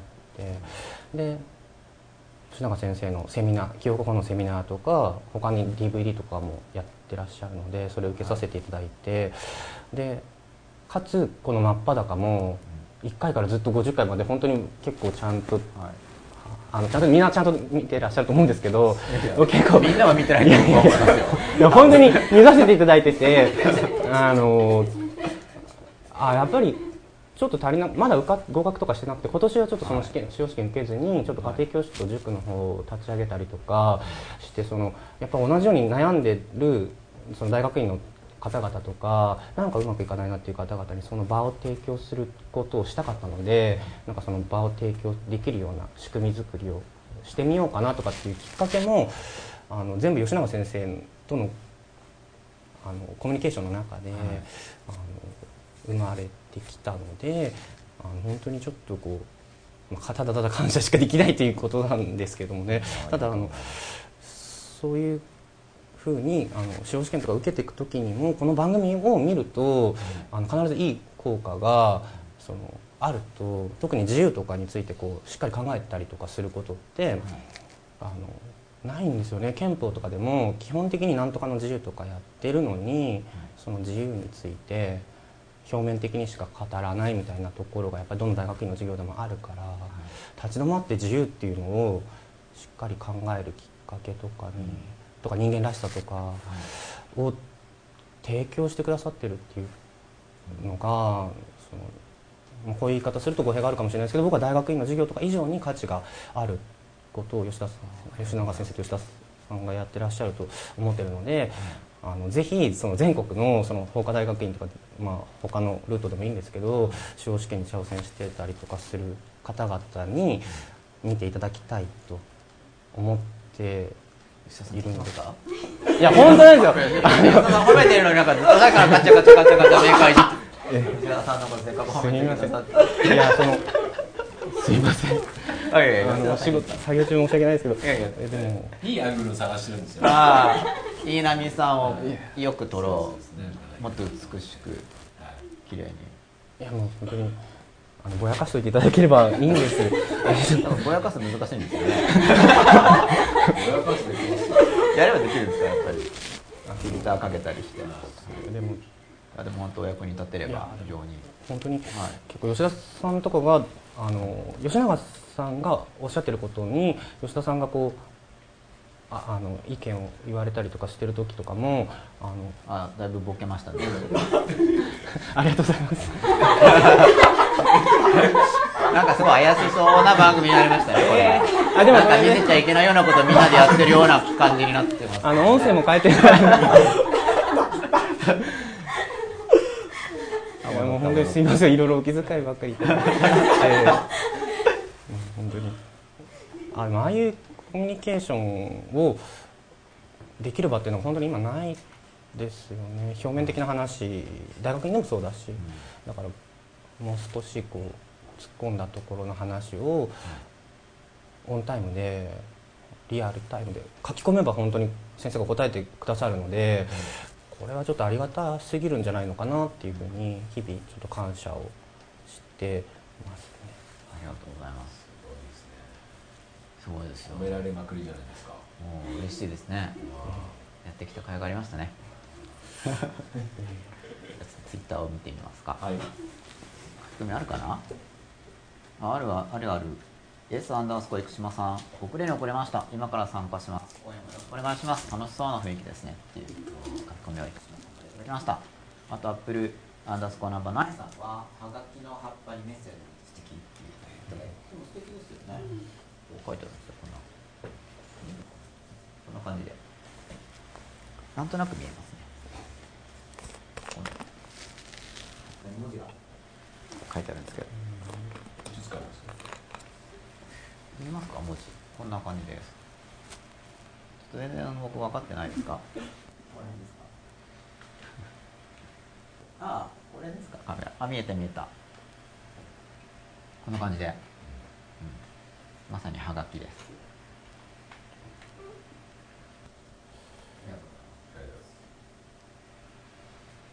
ということで、今夜も真っ裸第50夜も第1部はここら辺ですか。これそろそろトイレ行こうかな。でも片山皆さんたくさんいらっしゃる。すみません、入れ替われば大丈夫かもしれないですけど、僕だけ行ってくれば。いや、多分片山もう漏れそうです。すみません、トイレ近いですわ。ここも近いですよ。取り合いですよ。取り合いですか。いますので。どうぞ。はい、ということでマンション管理士の片谷さんでした。片谷さんいってらっしゃい。はい。64ナミさんからの書き込みがあります。南さんいいこと言いますね。僕もそう思います。学校で学ぶ知識より本当に成長できる素晴らしいことを学べると本当に思います。こういう学校以外のことを自分で学ぶことができる環境、本当に幸せですよね、星っていうことで。やっぱ50回って感じで、こうお祝いっぽい感じのメッセージをいただいて、はい、嬉しいですね。雨のち晴れさんからも、雨のち晴れさんからの書き込みが消えちゃった、読もうと思ったら。消えちゃいましたね、今。さっき出てたんですけど、4番トマトさんにパシッて消えましたよ。本当ですね。瞬間に消えました、ね。読めなくなってしまいました。再読み込みしてみますか。来るかな。これ消したのかな、もしかして。消えちゃいましたね。消えちゃいましたね。はい。はい、やっぱやめたっていう、ね。やっぱ読まれそうだって。だって。ストリームから何落ちただけかもしれないですけど、これたまに落ちたりするんで。うん、休み時間にします？それとも続けますか？どちらでも。どちらでも。はい。本当僕もどちらでもっていうどちらでもっていうことであればどちらでもって感じなんです。やっぱり皆さんも緊張してると思うんで、はい、緊張してますよね。なんとなくかしこまってるっていうか、かしこまっちゃいますよね。普段ツイッターしてる時もそんな感じですか？いや、ツイッターしてる時はもうちょっと楽です、ね、もっと楽に楽すぎる感じで、やっぱカメラに映ってる時と、そうですね、やっぱ世間様に、うん、ああそうですよね。はい、まあでも自宅でそうやって動画見れたり、そうですね、ツイッターでテレビがないので。うん、まあ、ご飯とか、はい、夜ご飯と昼ご飯見てる間は、はい、まあ、真っ裸のアーカイブを見ると、はい、おー、ありがとうございます。テレビがないんですよ、はい、ですの で毎週水曜日の、まあ、10時からで、はい、まあ、実はもうこれバイトしてる人絶対見てないから言えないんですけど、はい、あ、いや言うんですけど、はい、大丈夫ですか、言っちゃって。この番組を見たいがために水曜日をオフにしたんですよ。ありがとうございます。で、学校のゼミとかぶるっていう名目で、ですので、ある種ゼミみたいなものと捉えて、まあそうです、いやもうそれ以上ですので。かゆさんは学生さんなんですか？はい、学生です。で、これからはいつもだから10時半とかちょっと遅い時間になっちゃうんですけど、多分来週からはちゃんと10時から初めから見れるんで、毎週水曜日を楽しみに。じゃあ僕も10時に間に合うようにしたいと思いますので。安田さんも何か喋ります？今日安田さん静かですよね。オペレーターですから。オペレーターですから。静かモードなんですか？そうですよ。そんなことないですか？うん、安田さんの語りをみんなが期待してますよ。生で安田さんが喋るところを見たいというニーズがあると思うので。じゃあ休憩しますか。じゃあ休憩ですっていうのが出るわけですね。はいはい、ということで第1部は終わりますが、第2部もあるんですよね。はい、あと終電とかがある方は、ね、終電間に合うように、はいはい、終電がない方は始発に間に合うような感じですかね。休憩します。はい、では休憩になります。なんか会場にいらしてくださるっている方へのご質問とかもね、はい、ある方は。書き込んでいただければ、はい、大体みんな普段見てる人は多分ツイッターネームでわかると思うんで、そうですね、一輝稲美さんと、リシュカさんと、うん、怪獣さんは怪獣なんでしたっけ？怪獣よろしくです。怪獣よろしく、怪獣さんよろしく、怪獣さんよろしく。大体みんな数字が入っている人が多いですよね。あれ、片谷さんは、私マホナさんツイッター片柳智夫です。あ、そのまんま片柳智夫さんでまんまでっていう、そのまんまさっき消えた。あ、雨のち晴れさん、じゃあ読みますか、流れちゃうから。雨のち晴れさんです。すみません。操作ミスと接続不良で消しちゃいました。消したんですね、やっぱり。はい。ご実家おめでとうございます。数文字の書き込みを通したコミュニケーションもいいですけど、まあ、ツイッター数文字しか書けないですからね。吉田さん、やっぱ今日静かですね。なんか、いや、100文字いけるじゃないですかとかって今期待して言ってみたんですけど、はい、スルーされました。数文字の書き込みを通したコミュニケーションもいいですけど、会話を音声で聞けると雰囲気が変わっていいですね。ということで。はい、もうお祝いモードですよ、今日は。はい、お花もいつ開きまして、はい、ありがとうございます。ということで、じゃあちょっと休憩を、はい、まあ、僕でも吉田さんでもいらしている方にでも、はい、ご質問のある方とか、ね、聞いてみたい方とか、はい、あと別にこれから来る人もいいんですよね。これから？これから。ウェルカムなわけですね、一応。ぜひ見ている方でね。そうですね、来たい方は、真っ裸と本物と TV 宛てにメールをいただければと思いますので。大体いつ頃に水道橋に来るかとか、メールしていただけたらと思いますので、2時間中にいただけると。お茶子さんからの、なんでさっきこれおーちゃんでしたっけ？おーちゃんみかんですね。おーちゃんみかん、楽しておーちゃんも食べられます。あとは吉田さんのひまわりの種とか、そうですね。あとリシュカさんのハーブとかも見れますので、ぜひメールいただければと。ちょっともうなんかだいぶ弱ってきましたね。土から抜かれたから、元気なうちに食べた方が美味しいですからね。ちょっとしおれてきました。でも見た目の方は可愛いですよ、やっぱり。もう持ってるからあったかくなってよかってる面もあるんじゃないかなと思います。水あげましょう。はい、じゃあこれ休み時間の間にお水にさせたいと思いますので、植物愛護家の方はどうか怒らないようにじゃあ今13分なんで、はい、20分ぐらいから再開しますか。はい、ではありがとうございました、はい、まだ続きがありますので、はい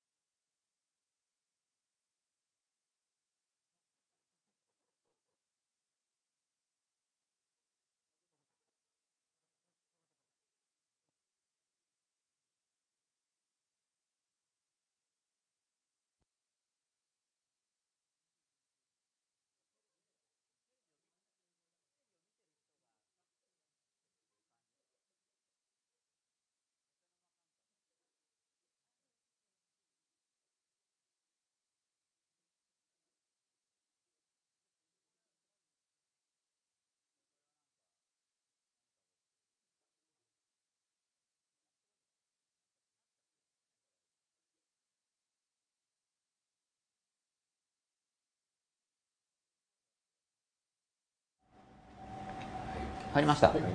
はい、ということで再開です。ちょっと今画像の調子がおかしかった。あ、治りました。ちょっと画像の調子がおかしかったみたいで、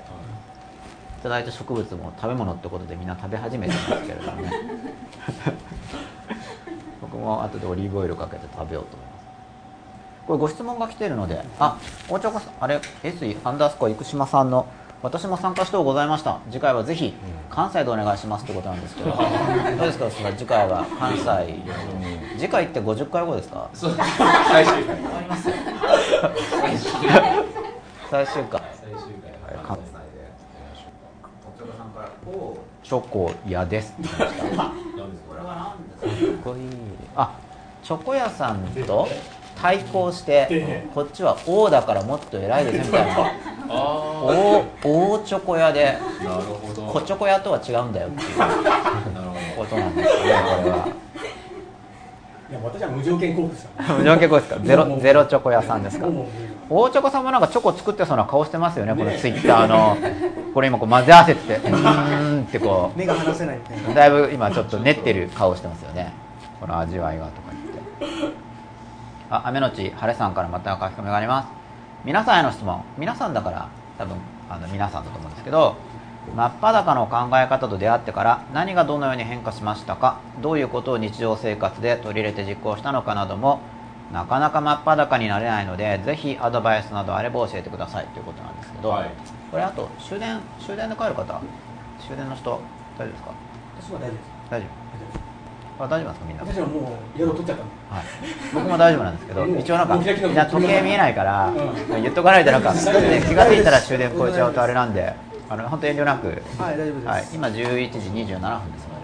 またちょっと今映像が乱れてる、はい、乱れてはないですけど、ね、乱れてるわけで左半分だけが強調されてきてるだけで、はい、横に広がりつつ、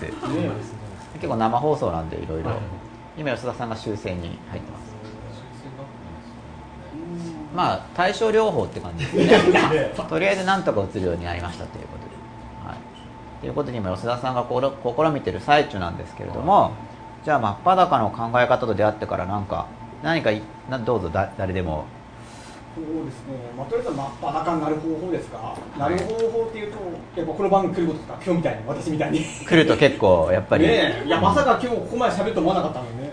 37ですよみたいな、特典の話ですけどね、年齢ではなくて、まさにここまで話すことになるとは。で、その先ほどの司法試験の話出たんですけども、実は私夢がありまして、私のそのマンション監視試験のその通信講座の先生ですね、もう私は勝手に師匠って呼んでるんですけども、その2年前の教材の人です、平柳正人先生ですね、柳つながりで、柳つながり、確か吉永先生も確かブログ読者に確かなってると思うんですよ。あ、平井先生、アメブロやってるんですよ。あ、じゃあちょっとチェックしたいと思います。確かなったはずですよ、確か、はい、だからあと平井先生のブログだけあれって吉永先生入ってると思って見てもいらっしゃるから、はい、そうそう。でその先生が今法科大学にやっぱり通ってまして、で来年、卒業して司法試験に挑戦するんですよ。平柳先生が挑戦するんですか。そうです、はい。一応その資格学校の先生なんですけども、はい、一応まあ、ちょっと今そこと距離を置きながら、今法科大学の学生さんなんですよね、はい、で来年卒業、2年間だと卒業で来年司法試験に挑戦するんですよ、はい、であと先ほど出たミノルさんですね、ミノルさんは確かに今公認会計士さんはなんか事件勉強やってますもんね、はいはい、で私実は今一応表向きマンション管理者ですけど、内情は実は私今不動産鑑定士の受験生なんです。実は内情、表の顔と内情ですね。本当の顔はもうはっきり言っちゃいますけど、本当は不動産関係者、勉強やってるんです。徐々に本当が出てきましたね。です、はい、実はやってるんですよ。なんでまだちょっとマンション管理室名前載ってますけど、まだ本格的に活動してない、それは理由あるんですよ。あ、じゃあもっとすごい名前を目指してると。はい、です。一応そのなんですか、日本における侍国家資格、三大国家資格ですよね。はい、が先ほど言った司法試験合格したから弁護士さんですね、であと公認会計士さんで、不動産鑑定士さん抜いてたんですけども、で私の夢っていうのが、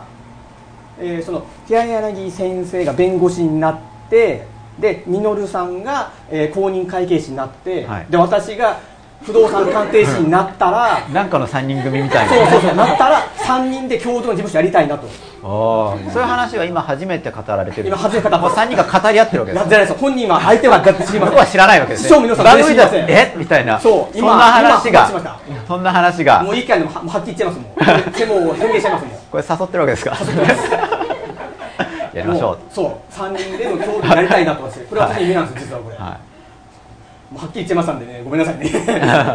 皆さん今日見てんかな、生で見てんですかね。わからないですけど、多分イラストにはイラスト化される可能性ありますよね。多分今の話はどうイラストされるか、ちょっと怖いもんがありますけどね。なんかもう言っちゃいましたからね。多分イラストの中でミノルさんのあのキャラがリアクションしてくれるんじゃないですか。多分ね、なるでしょうね。うわって感じの。そう。もう告白してましたから。多分リアクションが楽しみな。もうこれが私の夢です。はい。なんか意味ありますなんか。僕はじゃあ真っ裸を見て、まあ、ちょっと変わったことをお話ししたいという、まあ、思います。ありがとうございます、はい。で、まあ、ちょっとさっきも結構4人で話してたんですけど、始まる前に、はい、これを真っ裸見る前に結構、まあ、昔から変なやつって思われてて、まあ、知り合いの友達とかからで、それがまあなんで変なのかっていうのが分からなかったんですよ自分で、うん、で、まあ、それを気づかずに、まあ、高校生過ごしまして、で大学も半ばが過ぎて、でこの番組でやった時にもうそこまでずっと変なやつって言われてたんですよ、はい、おかしいなあいつみたいな、はい、でそれでなんかこの番組を見て、でその答えがちょっと一つ出て、でその答えは何かというと、なんか自分の中の考えがあるじゃないですか、はい、いろいろで、それをなんかもうありのままに他人にこう話しちゃうんですよね、うん、で結局それは自分との対話のことで自分が納得してることじゃないですか、はい、でもその自分が納得してることに自分が納得してるから、それを他人に押し付けちゃうんですよね、うん、でそれで結局他人は何を言ってるんだみたいな、結局整理されないで話しちゃうんで、それがなかなか伝わらなくて、変なやつって言われてるってことに気づかなかったんですよ、はい、でそれをまあ真っ裸を見て、だけどまあ無意識の部分の自己との対話みたいなのあるじゃないですか、はい、でそういうことをやっていくにつれて、まあ、だんだん気づいてきたんですよね、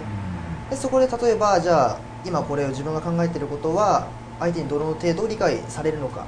っていうことを考えられるようになったってだけでかなりの進歩なんですよ。で他にもまあいろいろ考えることとかって結構あるんですよ自分の中で、はい、で感性というかそれがなんかもう赴くままに喋ってきてたんで、はいでそれはまずいなって思わなくて、まあ、変だって言われてたんで、それはなぜかっていうことも分からなかったんですよ、まあ、でそれをこの番組を見て、まあ、自分で気づいて、で今は考えて、まあ、あれこれ、まあ、選別しながらっていうことができるようになったのはこの番組のおかげっていうのはもう明らかなんですよ。ですのでこの番組は結構、まあ、感動してさっきお話しした、まあ、その一つの要因として、まあ、そういうことを経験としてこういうことがあったので、はい、本当に素晴らしい、ありがたいと思います。ありがとうございます、はい、結構自分と対話とかってなんかまあ昔からそういう環境というか、まあ、兄弟がいなかったんで結局なんかそういう自分と対話したりっていうのがなんか好きだったんですよ、はい、だから別に一人が別に嫌とかじゃなかったんですけど、でそこでいろいろ考えて、で高校はまあちょっと寮生活だったんです3年間、はい、そしたらもう今まで一人だった生活で、まあ、友達もいるんですけど、はい、そこからまあ高校に行くと要はもう24時間周りに人がいるわけじゃないですか、はい、で今度はそう他人と喋らなきゃいけない機会ができてきて、うん、でこれで話した時に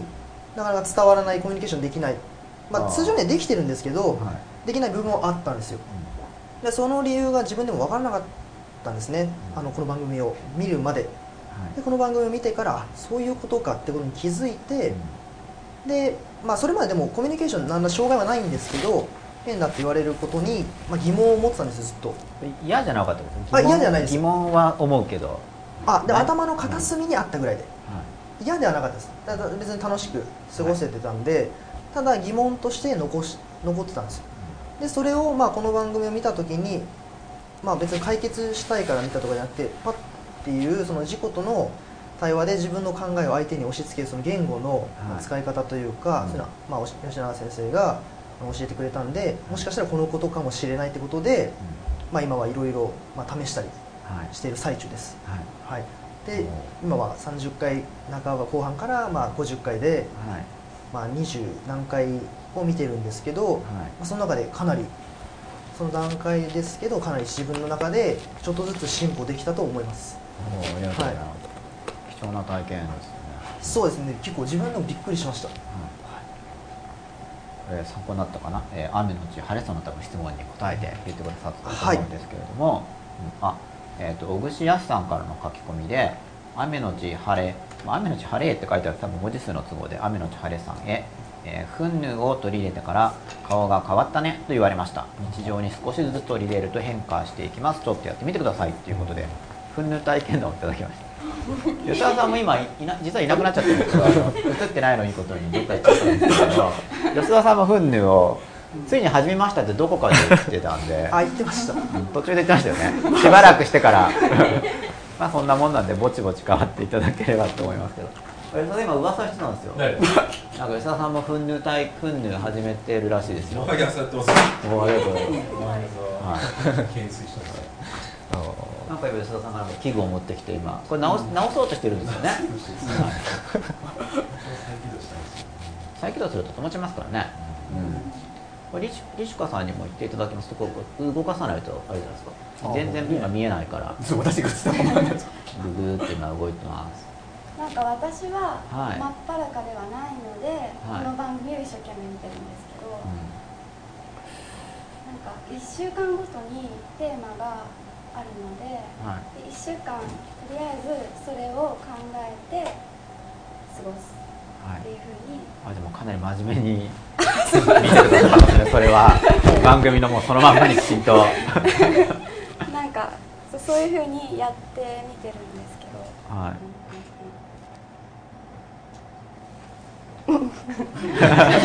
まあ実践機みたいなもんですよね。そうですね、はい、ありがとうございます。でそれをずっと前やったことを、はい、今もできてるかって言われると、うん、それはちょっと疑問なんですけど、はい、でも基本的にその週その週でやっていただければ、はい、それだけでもかなりの、まあ、量っていうかありますよね、うん、聞いてました吉田さん聞いてますじゃあ稲見さんももし何かあればなんか具体的にはなんか変わったなと思うところは結構子供とかと接する機会がどうしても今多い。どれぐらいの年齢層で？小学生と中学生がメインですね、はい、でもう毎日やっぱり顔合わせますのでなんかこう叱れるようになったなっていうのはすごくこの番組のおかげだと。何れるように？あ叱れるっていうのは、はい、感情に任せて怒るのではなくて、はい、叱るということの意味が、はい、なんとなくちょっとつかめたな体験ベースで、はい、いうのは本当にちょっと今までは私も仏教の本とかをちょっとたくさん読んだ時期があって、はいはい、怒るとダメだっていうのがやっぱり先生も番組でおっしゃっはい、そのなんていうの感情を抑えるってことではなくて、はい、その怒りっていうことに先生もちょっと触れる機会があったかと思うんですけど、はい、僕はもうその本をそのままその高度なテクニックが書いてある本をそのままやってみようと思って、はい、1年間ぐらいその自分の怒りを抑えなきゃいけないと思った時期が高度なテクニックで高度なテクニックですね1年間ぐらい1年が辛かったんですよ何が高度なテクニック怒っちゃいけないっていうのはやっぱり無理なんだと思っていてでもこの仏教の本には怒りは毒だって書いてあるしなとか本当に思ってどうしたらいいんだろうなとか思ってたんですけどやっぱ子どもたちと接してる時に吉永先生とこう教えていただいたようにこう感情と対話をしたりとか、まあ、理性とか本能とかの部分ともあと体の部分とも対話をしてあげてってことができた上で子どもたちにアプローチしていくってことができてきたなっていうことで、はい、成果としてはお母様たちからすごく感謝されるようになって、うん、なんかお土産とかすごい高級お土産が増えましたね、うんやっぱり本当に僕も感謝してるんですけどもすごい高級な昆布の詰め合わせとかいただけたりとか嬉しいですよね。嬉しいです。やっぱ叱ったんでしかも叱った子のお母様からもらえる機会がやっぱり多くてやっぱりその少し皮が自分の中での心の皮っていうのが向けたのかなっていうふうにちょっと思ってます、はい、ありがとうございます。吉田さんも何かありますか？なんかユーストリームの配信が上手になったとかまあパダカを体験してでも50回目でまだちょっとトラブっていろいろ挑戦してますからね、うん、今回もまた安定してくるとなんか次のことやり始めますからね、そういう子供いますよねせっかく安定してきたのになんかまた違うやり方でやってみようかなみたいな。そうですね、それなんか直したいですね。直したいですか、うんということで吉田さんのマンパタカ体験でした、はい、じゃあツイッターを見てみたいと思います、はい、大長子さんですよ。皆さんへ Q1 吉永さん吉田さんの印象はどうですか？これ実際にお会いしてっていうことですかね、大長子さんの問いは、うん、どうですか？印象は誰からでもいいんですけど。そうですね、正直私もともと緊張しいなんですよ。目立ちたがりなんて緊張しいなもんですから。目立ちたがりだけど緊張するわけね。そうなんですよ、だから目立ちたいんだけどいざやると緊張しちゃって、はい、それはどっちでも緊張しても目立つことを選択するんですか？緊張しちゃうんだけどでもやっぱりなんか目立ちたい、なんかどんどん好奇心旺盛どんどん突き進みたいっていうのが緊張してこうプルプルしながら行くわけですね。ですね、そう、ちょっと怖いな、昔からずっと来てるんですよで最近だんだん目立ちたがりの方が強くなったなと思って、もう今日思いっきり突き抜けましたね、今日ね。ああ、ちょっと去年の時点じゃまだまだ突き抜けた感があるまだなかったですからねもう今日この放送ではっきり言ってもう全世界に公開されて喋っちゃいましたねもう自分の、まあ、黒歴史といいますかねマイナーとはいえ300人くらいはね、まあ見てくれてますからねかなり喋っちゃったんで、もう本当にね、まさに私も真っ裸な人はかなりなっちゃいましたからね、今日ね、これでいやー大丈夫かなまあいっかまあまあいっかでですもんね、もう喋っちゃいましたからね。まあいっかって言葉かなり便利ですよね。ですね、とりあえずなんかまあいっかっていうといい話になっちゃいましたからね。なかなかね、まあでも回ってるわけですからね。そうなんですよね、まあいっかって言ってかなり使い回しの利く表現で、うん、だからどうしてもだから私との会う、だからそれと会いたくて会いに行くんですけど、いつもなんかなんですかね、それとすぐ神様にあがめちゃう癖があると、どうしてもなんかすごい人って感じで、だから会いに行ってるのになんかでもなんか近づきにくい、だから会いに行ったくせに声がかけられない、なんか玄関の前までとかって感じですか、ね、そんな感じだからね。どうしようかな、会いに行きたいから、それとのまあイベントとか講演会とか参加したのに、でもそこを自慢ですよね、結局もうそこから声がかけられないっていうか、あ、最前列には座れないみたいな、座れないで終わった後すいませんと声かけられない、そのが続いてきて、でも引きこもり脱出し、あ、そうそう、それでもいいです、そうで、さっきの話も来たんですよ、まあ、大丈夫ですね、あ、私もそうで、一応制限しかないんで脱出してで、宅建試験2週間ぐらい前ですね、そのもらい検査やったら走る男ですね、それパート1って今度はパート2に変わったんですよ、はい、でパート2っていうのが47都道府県を今度はじんぐり走るっていうやつだったんですよ、みんなと一緒に走ろうって言ったんですよ、はい、でちょっと宅建試験2週間前にちょうど地元に来たんですよ、栃木県に来たんですよみんなで走ってる人たちがそれ来たもんで、でたまたま仕事休みだったんで、これはもう参加しようと思って、はい、で参加したんですよ、緊張しながら緊張して走りましたよ、はい、で私ほら普段走ったことは走ってないんですよ走ってないんですけど、でも東京マラソンを完走したことあるんですよ2007年第1回時ですよ、まだ競争が低かったんでうまく通ったんですよエントリーが通ったんで練習ゼロで行ったんですよいや、まあスタイルしましたよ、高校のスタイルやったんですけど全然走ってないんですよ、走ってもゼロですよ最高、高校時代10キロしか走ったことない人間がいきなりフルマラソンに挑戦して、でも約6時間40分ですか、約かなりのストレッチですね。その途中でヘタヘタになったりして、もうだって後半ボロボロですね、もう最後の方はもう歩いてましたから、でもなんか完走するぞっていう、そうもう完走しなかったらエントリーの1万円がもったいないと思いながら、もうあ、その1万円のモチベーションで1万円がもうそれなんとか行きながら、はい、でもあれ不思議なもんですよね。でもう最後のはもう歩ってる状態だったのに、もう最後ビッグサイト入るところですよ、ちょうど敷地に入る瞬間です、残り数百メートルですから、はい、あの瞬間急に走れるんですよあ、もうここまで来たとなったらあれ不思議ですよ、あの感覚走れる感じだったのに走れちゃう人間の何かがすごいもうゴールだと思ってすぐパンにで、走ったままゴールするおあれは不思議な体験しました、ね、すごい体験ですよね。でも歩くのも辛いような状況だった、ね、でそんなことをそうでそういう話だったんで、でその走るところに参加したときにでもそれがまたブラックがあったもんですからもういかにもランナーじゃない格好したんで行ったんですよ。行ったもんだ入って見つけられちゃってどんな格好で行ったんですか。ね上が普通にT シャツですよ。普通の青い T シャツ、真っ青の T シャツ で下が普段うちで履いてるようななんかもうトレーナーみたいな紫のトレーナー青と紫でもう青と紫ですよなんか全然だからスポーツブランドじゃないの T シャツもだから、はい、全然そういう格好いったもんだから帰ってね他の方もみんなどっかでねいろんなスポーツメーカーのすごいねテレビに映ってもいいような感じで何この格好ってのはそれで目つけられちゃって、はい、で逆に森田さんに目つけられちゃったんで、まあ、話しかけてもらって、はい、その結構走りながらインタビュー受ける番組だったんで、はい、でさっきみたいな話して、はい、でうまくその時もうまくオンエアされた名前も編集残ってまあ実際全部載ってないですよ。ただ、はい何分で完走しましたとかでブチって切られてたんですけど、はい、そこから先はちょっとつまんなかった。東京マラソンの話をしたんですか走りながら。その話したんで、はい、そこだけ放送されたんですけども、はい、だからあの時もだから本当は森脇さん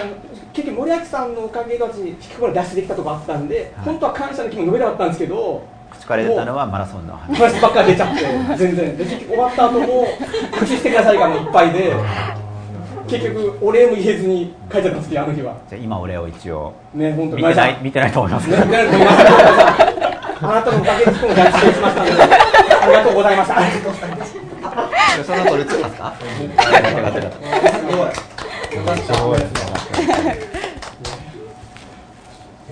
だからもうその頃と比べたらだから今回なんかかなり喋って本当にだからまあ今日ほとんど一方的に喋ってると思うんですけどね。でも吉永さんが こんだけ話せるようになったっていうのが、はい、だから本当雲の上の人っていう人とやっとなんか話せるようになったっていうここまで、はい、今日やっとここまで成長できたなっていう意味でも本当今日の放送をねだから今日参加してよかったです本当にありがとうございます。ありがとうございます。いいリハビリができた。本当できました。本当ですわ。復活ですね。やっと雲の上になったね。まあ、まだでも不動産関係試験合格するまでまだまだもう一人ですよね。とりあえずここまで復活しましたっていう印象だったそうですね。印象とかあれば、ねはいはい、前回か前々回は確か吉永さんのなんか印象みたいな話になりませんでしたっけ。あれは何でしたっけ。ちょっとよくもなんか確かなんか笑わなそうみたい なんか感情っていうよりは知能的なとかいう話をされてましたよね。吉田さんもその話したなんですね、はい、なんかしたじゃないですか。でも前なんですけどその1日ぐらい経つと数年前みたいなことがあるのとそれがあって逆に幼稚園が昨日みたい なんかそ順番がないんですよ。僕それどんな話ですか。吉田さんも覚えてないんじゃないですか。なんか吉永さんの印象っていう話になって、はい、どういう風に見られますかっていう風に言ってましたよね。あでなんか笑わなそうみたいな、はい、あと何でしたっけ。泣かなそうでしたっけ。あそんな話あったんです。全然覚えてないんですけど、うん、夜中でしたっけ。なんだろう。吉田さんも覚えてないですか。感情の話をする前振りで出てきた話ですよね。違いますか。ただ、ちょこちょこ出てきてますね。そんなことはないってことを、はい、お茶子さんに言いたいですね。あ、お茶子さんに、あ、笑いますよって。はい、で、なんか、まあ、でも見てるそのままって感じですかね。その、はい、この休憩時間の間も、はい、なんで、別にそんな感じですよ。別に笑うしみたいな。笑うし、はい、笑う時もあるんです。これ順番にいきますか。西川さんは何か印象があれば。なんか私も普段見てる感じと、はい、あんまりそのまんまって感じです、はい、やっぱカメラはきちんと映し出してるっていうことなんですね。はいなんかテレビ画面じゃなくて自分が見る映像っていう感じ、はい、いいじゃないですか。真っ裸ってことですよね。まあそうですよね、うん、素晴らしいじゃないですか。素晴らしいと思います。これでね、その映像と生のあれが違うと完全にコンセプトが違うなりつつあるっていうところでは触れてないかもしれない、だからこそやってるんですよ。全然違います5時間で終了ですよ。じゃあ違くなくて良かったなっていう吉田さんの評価のわけですね。はい、はい、ありがとうございます。稲見さんもなんか、吉永先生は僕忘年会にも参加させていただいて、はい、すみません、なんか吉田さんも忘年会来ましたよね。お会いしてましたね。遠くからなんですけど吉永先生はもうその頃よりもすごくなんか爽やか度が増したような感じを印象を受けて、じゃあ一応前進してるわけですね。そう思います。なんかユリの花っぽいみたいなイメージ。ユリの花っぽくなったんですか。ユリの花っぽくなった。前よりも。ユリの花度上がってました。ユリの花度が上がってましたよ、僕の吉田さん。香りとかもユリの花の香りがしそうなイメージ。ユリっぽくなって。ユリっぽくなって。なんかそんなイメージします。なんかいい香りがする。しそうな感じがするという吉田さんはなんか前々からなんかずっとラグビーとかやってそうだなみたいなイメージがある。ラグビーやってたんですか。イメージ嘘言いましたイメージだから別に嘘じゃないんですなんか空手とか空手やってましたよ。フルコンタクトとか。そうですね、すごいですね。大会の、まあ、そのままですよね。はい、ということで、はい、お茶子さんのリクエストに応えて、はい、皆様から印象のお話がありました。はい、お茶子さんからさらに返事が来てますよ。これなんかこれでしたっけ。じゃあ順番に読みますね。これ抜けちゃうんで。小串安さん、大茶子さん、吉永さん、懐が深いな、吉田さん、真面目だなっていう印象だってことですよ。吉田さん、真面目な印象なんですね。素晴らしいですいい印象じゃないですか。雨のち晴れさんです、皆さんご回答ありがとうございます。真面目に実行されている方が多いですね。私も見習って明日から頑張ります。小串安さんへありがとうございます。まずはフンヌを明日からやってみますっていうことですので、フンヌ仲間が増え始めてますね。そうですね。どこもやってるんですけどね。僕最近ドアに引っ掛けるやつで懸垂でフンヌやってますけどね。僕もドアに引っ掛ける。ドアの上にこう懸垂ってこう持つってあるじゃないですか。それをドアに引っ掛けるのもあるんですよ。でドアのとこで懸垂。売ってるんですかそれ。売ってます。今だから本棚がうちこう。すごいあって運動スペースがなくなっちゃったんですけど、ドアの前面50センチぐらいあるんですよ。とりあえずそれで僕もリハビリみたいな感じでまたやってますけれども、いいですよね。あ、お茶子さんだ。小串やしさんありがとうございます。お二人とも本当素敵な方ですよね。よいしょよいしょよいしょありがとうございます。よいしょしてくださるあたりが乗ります。しっかりとしてますよね。ここに集まる皆様みんな輝いてますよね。自分も含めましたわらっていうことで、自分も含めてよいしょっていう、ありがとうございます。素晴らしいですね。りさん受かるりんたろうさんです。吉田さんと一緒に受かる人じゃないですか。今日見るの遅れた。ホーステなんてつけるんじゃなかった。見ちゃったよ小川アンナ。この番組見た方がよかったのにな、アホだっていうことで忘れてたんですね。つぶやきをいただきました。アナ378さん、これは何ですかね。378ですかね。数字を読むという吉田さんですけれども、これなんですか。みなパーみなはちですかね。アナみなはちさん、はい、皆さんの心の真っ裸ぶり素敵です。心のよれを脱ぐことができない小子者私は皆さんを心から尊敬していますということで、鎧をかぶったお言葉をいただいたわけですけれどもいやなかなか脱げないですよね。僕もまあ鎧はあるっていうか、これはすごくしつこいというんですか。なんで真っ裸になれないんですかね。そうですね。何困るんだっていうと、脱いだらまたシャツが見えるみたいなね。具体的に困ることあんまなさそうな気もするんですけどね。抵抗がありますね。ものすごい脱ぎたくなりますね。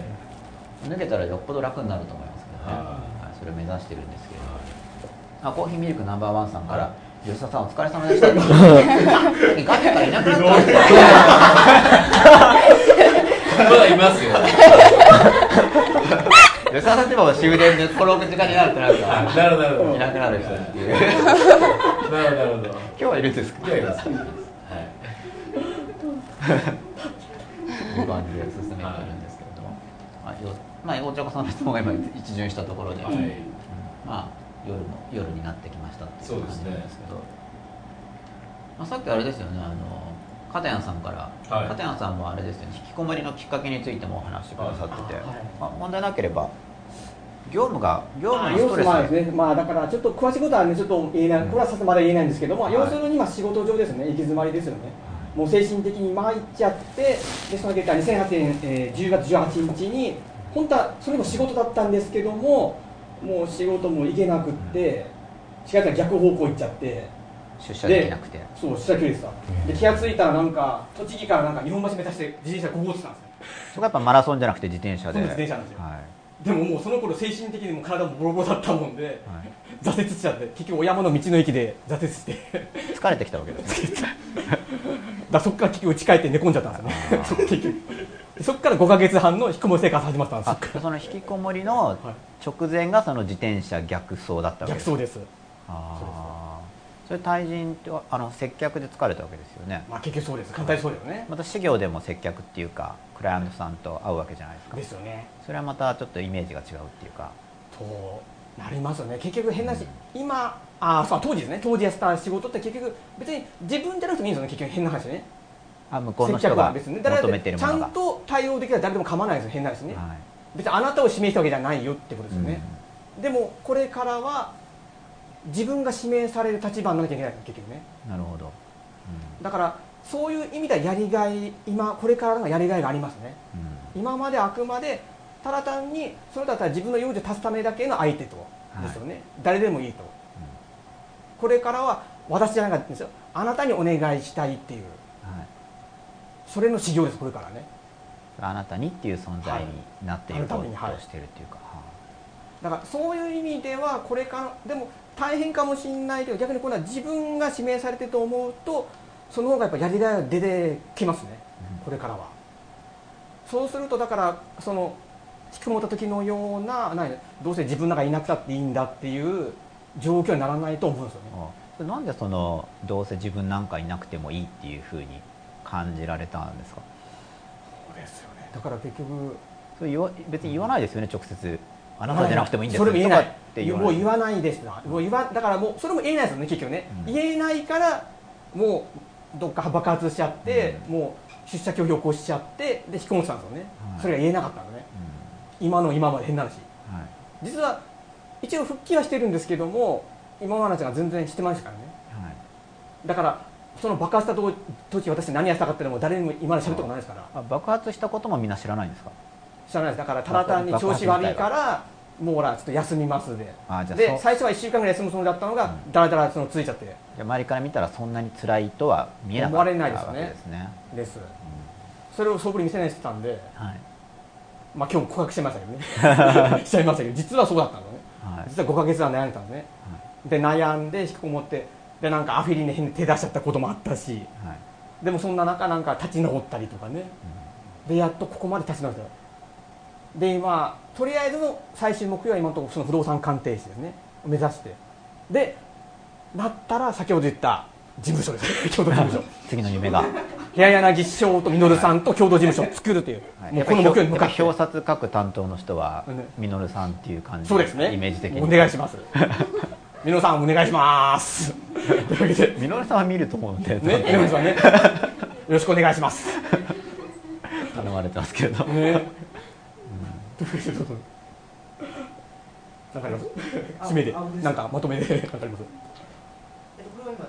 あ、もう何でもいいです。いつもうね、はい、なんかうん、はい、何でもいいです。もうご自由どうぞなんか欲しいですね。何か欲しいですか。あ、振りが欲しいですか。あ、なんかテーマが、なんかじゃあまあ片谷さんが今話してたんで、はい、片谷さんと話してる時も辛いですか。その辛かった時の話を今こう話したわけですけど、思い出します。思い出しですね。そんな辛くないですか。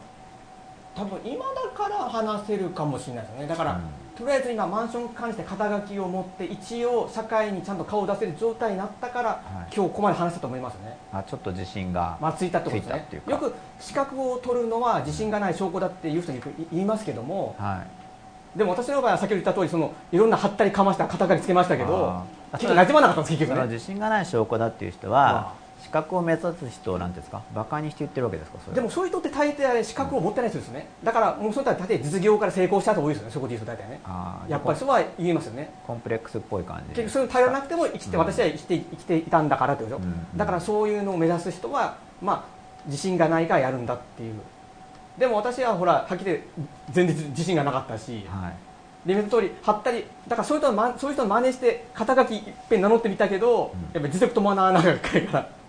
でもやっぱりうまくいかなかったと。じゃあ自信がないから自信を得るためにもやるんだよって感じです。で、そうで私がその資格試験、まあ厳密に言うと侍国家資格ですね。資格ってもね、いわゆる、なんとか主任者だとあんまり肩書きにならないですから、あくまで侍資格ですよね。なんとかし弁護士さんとか今言ったマンション管理者とか、目指すきっかけっていうのは、私実はまあネット映りますかね。私結構目つき悪いんですよ。これ多分この解像度では目つきまでは分からないですね。まあ分かんないですね。でも目つき悪いんですよ私結構。で私要職務質問を受けるんですよ。目つきが悪いからですか。悪くて。どんな時に受けるんですか。自転車で逆走してる時とか。その時大丈夫。その時大丈夫。けどそうそう。例えばたまたま国会議事堂、たまたま東京都内ブラブラしてて。それはこう議事堂内をブラブラしてたわけですか。議事堂の前たまたま通ったんですよ。そこまで来たんですよ。来たんですけど声かけられて。その時服装はどんな感じ。服装ですね、ジーンズに下駄履き。自分で下駄を履いて、銀座の前をフラフラしてたら、だから多分、まあ、格好もまずかったと思うんですけど、あの時はね、目つきだけじゃなくて、声かけられちゃって、で声かけられてたから、でも逃げなきゃと思ったんで、逃げたんですか、それで。だから、逃げたらまずいから、で、どこから来ましたかって言われたら、栃木から来たって言って、議事堂まで。そう、で、私は普段東武鉄道で東京行くんですけど、その時はとにかく田舎者のふりしようと思って、で、東京駅どこですかって質問して逃げちゃったんです。東京駅どこですかって、東京駅行き方を教えてもらって、東京駅の方に行った。場所分かってるんですよ、分かってるんですけど、でも、ここからだったら有楽町の使えるって言われて、あ、そうですねって言われて、そうですかって言って、自然な感じで、行けるかなと。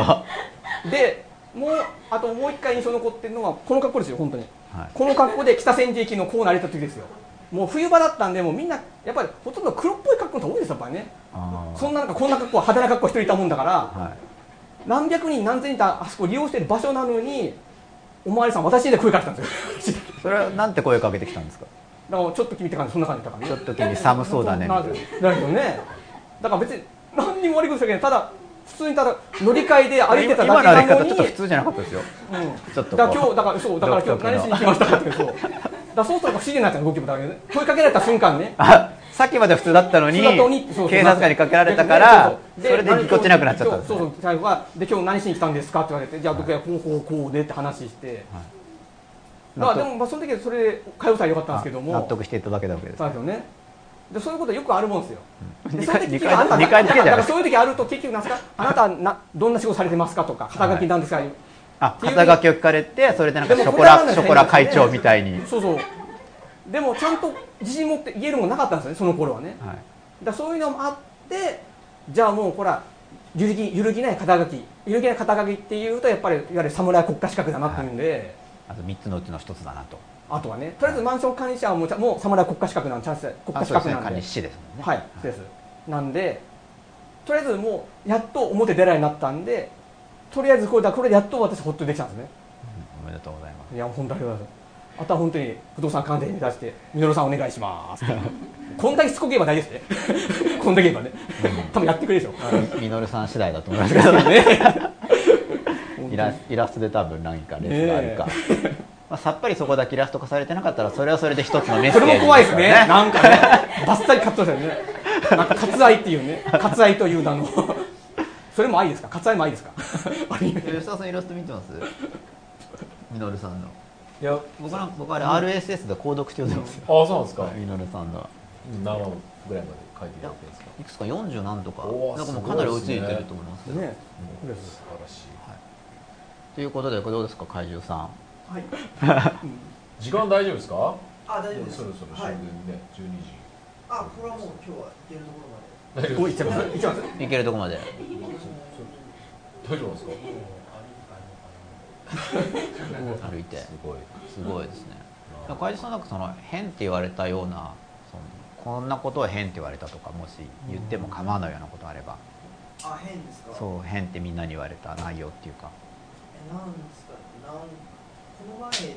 言うと。最近も言われてるんですね。いや最近は、はい、いや変だなって自分で思いながら言うってい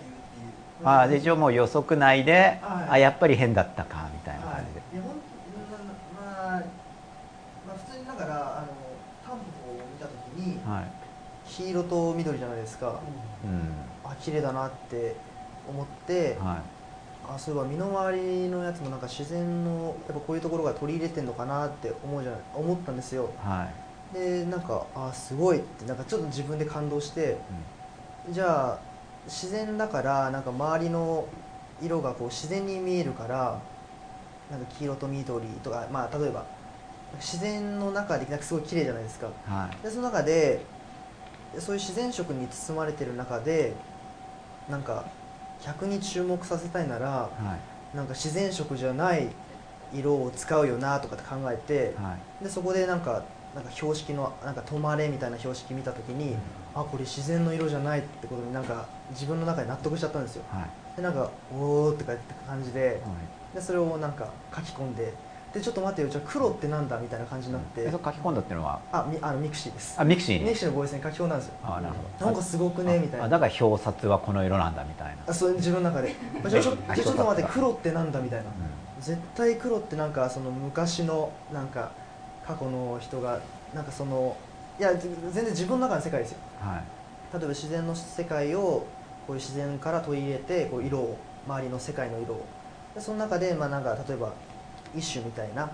色で注目させてみたいな世界を作る中で、うん、黒とかってなんかすごいなみたいな、自然にないよなみたいな感じになって、はい、これは絶対人間の心の表れだみたいな、勝手に自分で納得しちゃうんですよ、はい、うん、っていうことをまあ書き込むと、まあ、変だよねみたい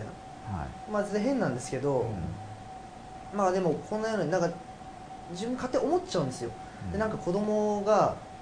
すごい無邪気じゃないですか、はい、わーとか言って、うん、なんかこうジャングルジムに登って登ったとか言うじゃないですか、はい、なんでそんな嬉しいのみたいな、はい、なんか思っちゃうんですよ、うん、でもそんなん子供だからしょうがないじゃんって、うん、まあ言うんですけど、はい、でも思っちゃうんですよね、うん、であとはなんか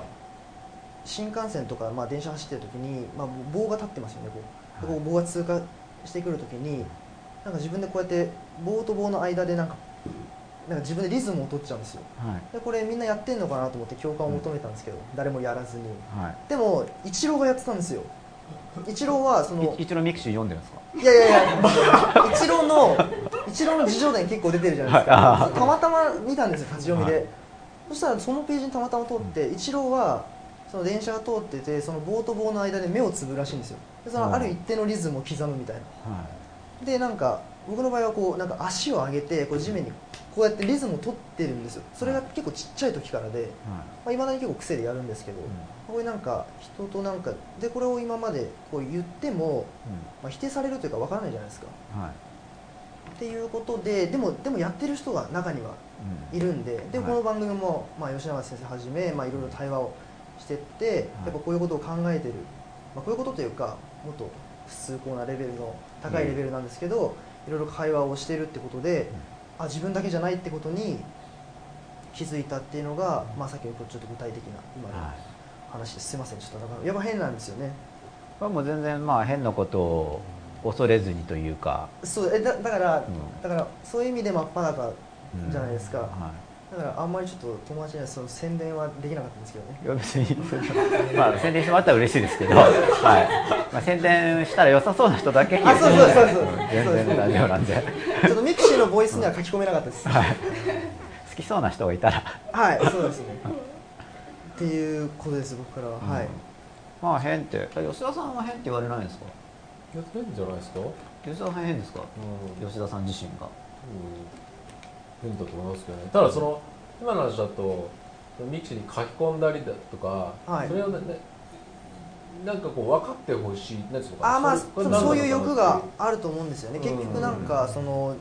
共感されたいみたいな、共感されたい、うん、まあ、共感されたい、共有したいって無理だなって思ってても、で思えるようになったのはこの番組のおかげなんですけど、でも書き込みたいんですよね。それはどういうその欲が働いてるかっていうのは、例えばやっぱこういう番組でやっぱそのみんなに見てもらいたいとか理解してもらいたいとかっていう、まあ理解してもらうためにも他の方法もあるんだろうけど、まあ一番そこではやっぱり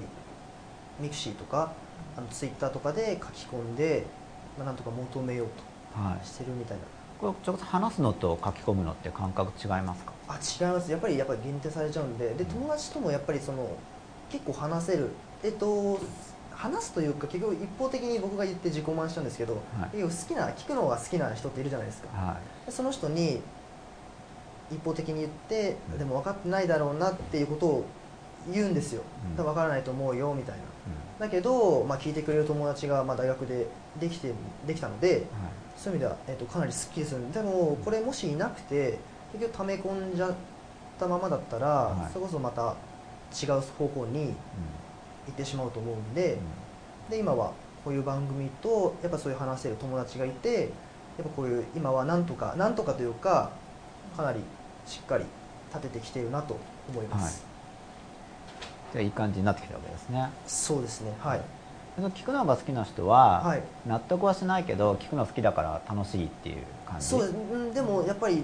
人と感覚が違うから、そういう意味で興味があるとは。じゃあ向こうからしても興味深いわけですねって言ってくれてるだけかもしれないですけど、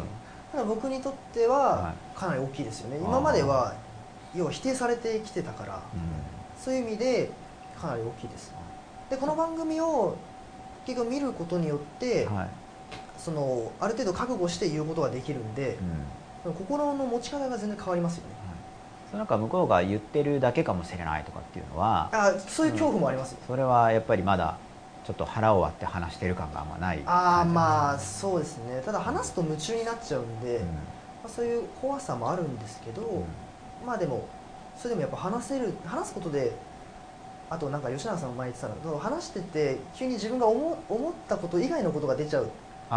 でそこでアイデアとか出たり新しい。でまさにそれとかが結構あるんで、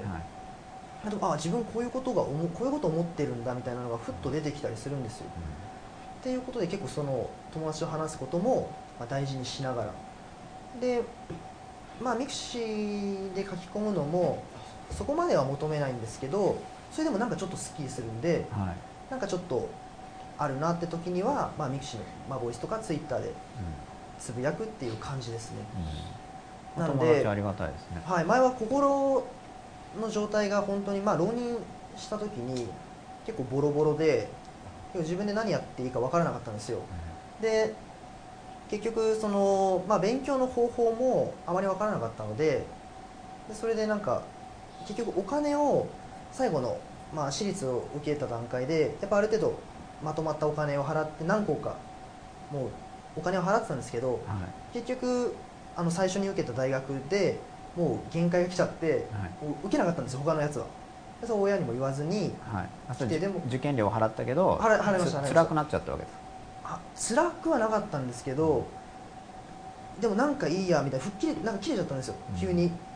でそれでもうなんか精神もおかしくなっちゃって、自分でおかしくなってって分かるんですけど、やっぱ浪人したら一人じゃないですか。だから話す人もいずに、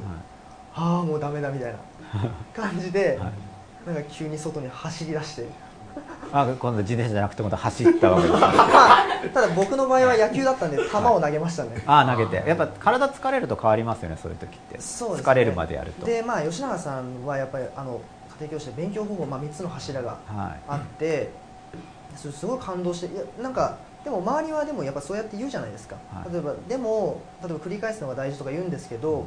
それをもっと明確にその自分の分かったっていうことで。その理解できたんですよ。それに感動して、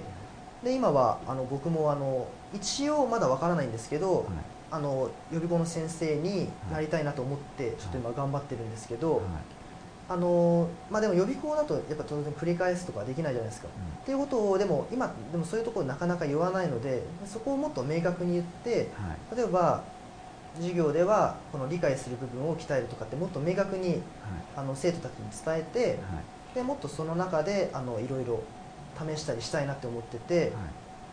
で今は吉永さんのこの自分でリアルタイムで書き込んでそれ言われるっていう結構嬉しいんですよ。やっぱりその書き込んでる側で言われた側は、はいはい、そういう嬉しい人をもっと共感してもらうために自分もなんかこういうことやりたいなっていうことを今思ってます。はい。はい、じゃあやりたいことも出てきて。そうです、本当に感謝してます。ということですよ、吉田さん。種を食べていますけど。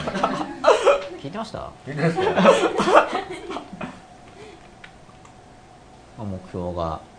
やりたいことも出てきて、うん、まあでもやっぱり言うときはちょっと緊張がある感じですもんね、今こう喋って。あ、そうですね、ちょっと興奮してますね。はい、まあ、言ってるとやっぱ慣れてくると思うんで、あ、そうです、もう本当こういう機会とかに言える範囲でこう言っていただける、こういう機会を増やしていきたいですね。まあすごい多くの人に話してるみたいなもんですからね。そうですね。僕ももともとすごい緊張する、また似てる人が集まるのか、僕もなんかものすごい緊張するんですよ。はい、結構だから。DVD とかも出ちゃってるじゃないですか、はい、緊張しないように思われてるんですけど、はい、本当もう、まあ、番組は知ってるから見てる人は知ってると思いますけど、本出ると寝込んだりとかで、まあ、真っ裸でもこう発言するとその後こう反動が来てうーって寝たりするんですよ。こんなこと言っちゃって大丈夫だろうかみたいなことがそう出てくるんで、今でも吉田さんそういうのはなさそうですよね。そこは結構それはすごいあるんですよね。だけど見てて感じますね。うん、吉田さんなさそうみたいな。吉田さんはそのだって改正版と話してるとお地蔵さんみたいになって何もしてないんですからボーって。しか武田さん改正版でもお地蔵さんみたいって言ってましたもんね。吉田さんお地蔵さんになっちゃってますよ。あ、覚えてました。いや本当に顔色まで変わってたんですよ。白くなってたんですよ。本当にあの時お地蔵さんっぽくて番組終わったらなんか生き生きとしてきましたね。長かったっすよね。あの日は5、6時間やってましたよね。かなりやってましたね。はい、眠かった覚えがありますね。で、実はおかしくてちょっと基礎代謝が下がってたんですかね。吉田さんはなんかもう違いますよね。こう、まあ、ひまわりですからね。僕だからかなり緊張するタイプなんで、まあ、だからやっぱいろいろ番組とかをやったり本を出したり、僕自身もブログ記事を書いたりしてるうちに、まあ前よりは楽になってきてるのを感じるんで、まあなんか諦めがつくっていうんですかね、もう出ちゃってるしみたいな感じで、これアーカイブがあるからやっぱり本当はアーカイブ全部消したい衝動に駆られるんですよ。でもそれをこう出しとくことでなんかしょうがないって思えるっていうんですか。でも吉永さんも出たいっていう欲とかそうそうあるはずなんですよ。表現したいっていう、は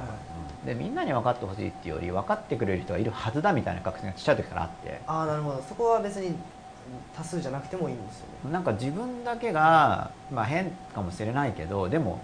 自分としては一応その自分の中に根拠があって、それが正しいか分からないけど、まあでも同じようなことを考えてる人もいるだろうっていうのは思ってた。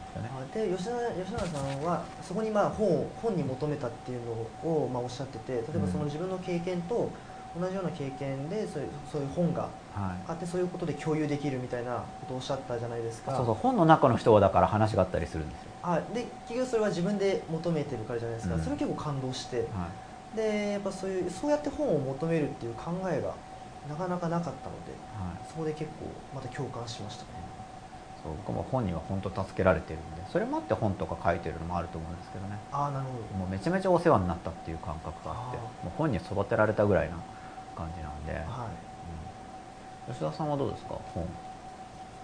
本は最近ですよ。本当に読み始めたのが本当最近ですね。最近はすごい読んでますけど、昔はどうだったんですか？一切読んでないです。一切読んでないですか？もう自分の感覚だけでしたね。なんか文字とかって怪しい感じでした？いや、というか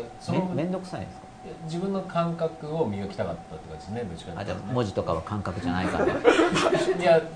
なんか知識とから入りたくないっていう感じですね。まず自分の感覚で入って、自分で仮説立てて、はい、検証してっていう感じですね、はい、でだから答え合わせで本読むみたいな。あ、でも一応そっちには答えがあるって感じなんですか、本の中には。っていうのはだから本当に有名な本とか読んで、さすがにこれは答えなんじゃないのぐらいな、ね、有名な人の読んで、そうですね、ぐらいでしたね。最近はすごい読みますけどね。変わってきたわけですね。うん、そうですね。でいろいろ試して、そうですね、経験もたまってきて、そうですね、はい。ということで吉田さんもいますので、変化系もちょっとありますよ。変というか人それぞれ持つ個性で納得はできなかったですか。あ、質問ですか。あ、そういえば書き込みがかなり入ってますね。吉田さんお疲れ様でしたっていうところからでしたっけ、はい、実際会った皆さんラッキーですね。でも皆さん結構いろんなことを聞いたり言ったりしてのびのびしてますね。皆さん聞きたいこととか自分の悩み相談的なことできましたかっていうふうに李さん受かる凛太郎さんが続いてまたあるので、悩みって知り合いにはなかなか言えないですよね。言っちゃうといざ社会復帰したい時復帰できる場所がなくなったりする危険性もありますよね。だからこの番組で言ってよかったですね。まだ続きますので、さらに変人というカテゴリーも一定数の人に理解を得ると個性というふうに肯定的に受け取られますが、そうでないと悩みになりますよね。でも変の程度の大小はあっても誰一人として普通の人なんて人はいないし、みんな変だから個性と思うということです。吉田さんもうなずいてますけどよくわからなかったです。難しかったですか？だから、変というか、だから普遍性、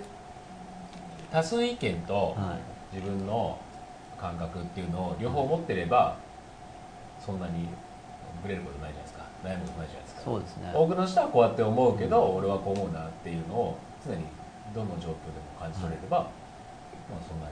に思い悩むことはないかなっていう。僕最近なんか多数意見は気にしなくなってきちゃったんで、そういう意味ではもしかしたら変動が加速している可能性があるんですけど両方認識してないとズレが分かんないじゃないですか。いや、ちっちゃい時は認識しててズレてるなと思ってたんですけど、その多数派を最近気にしなくなったから、あんまりそうするとズレてるんだかどうだかも分かんなくなってきてるんで、まあ感覚で大体、まあそこはあんま気にしなくてもいいかなってなってきたんで、そうですね。コアとか真っ裸の方に行こうとすると、周りっていうか自分の真っ裸を探る感じになるんで、まあ結果的に変になっても、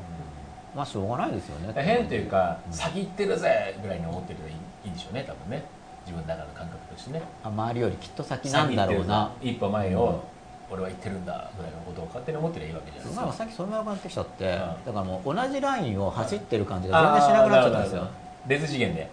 なんかもう前か後かとか分かんないみたいな。本当分かんないし。それもありですよね。どうでもいい。多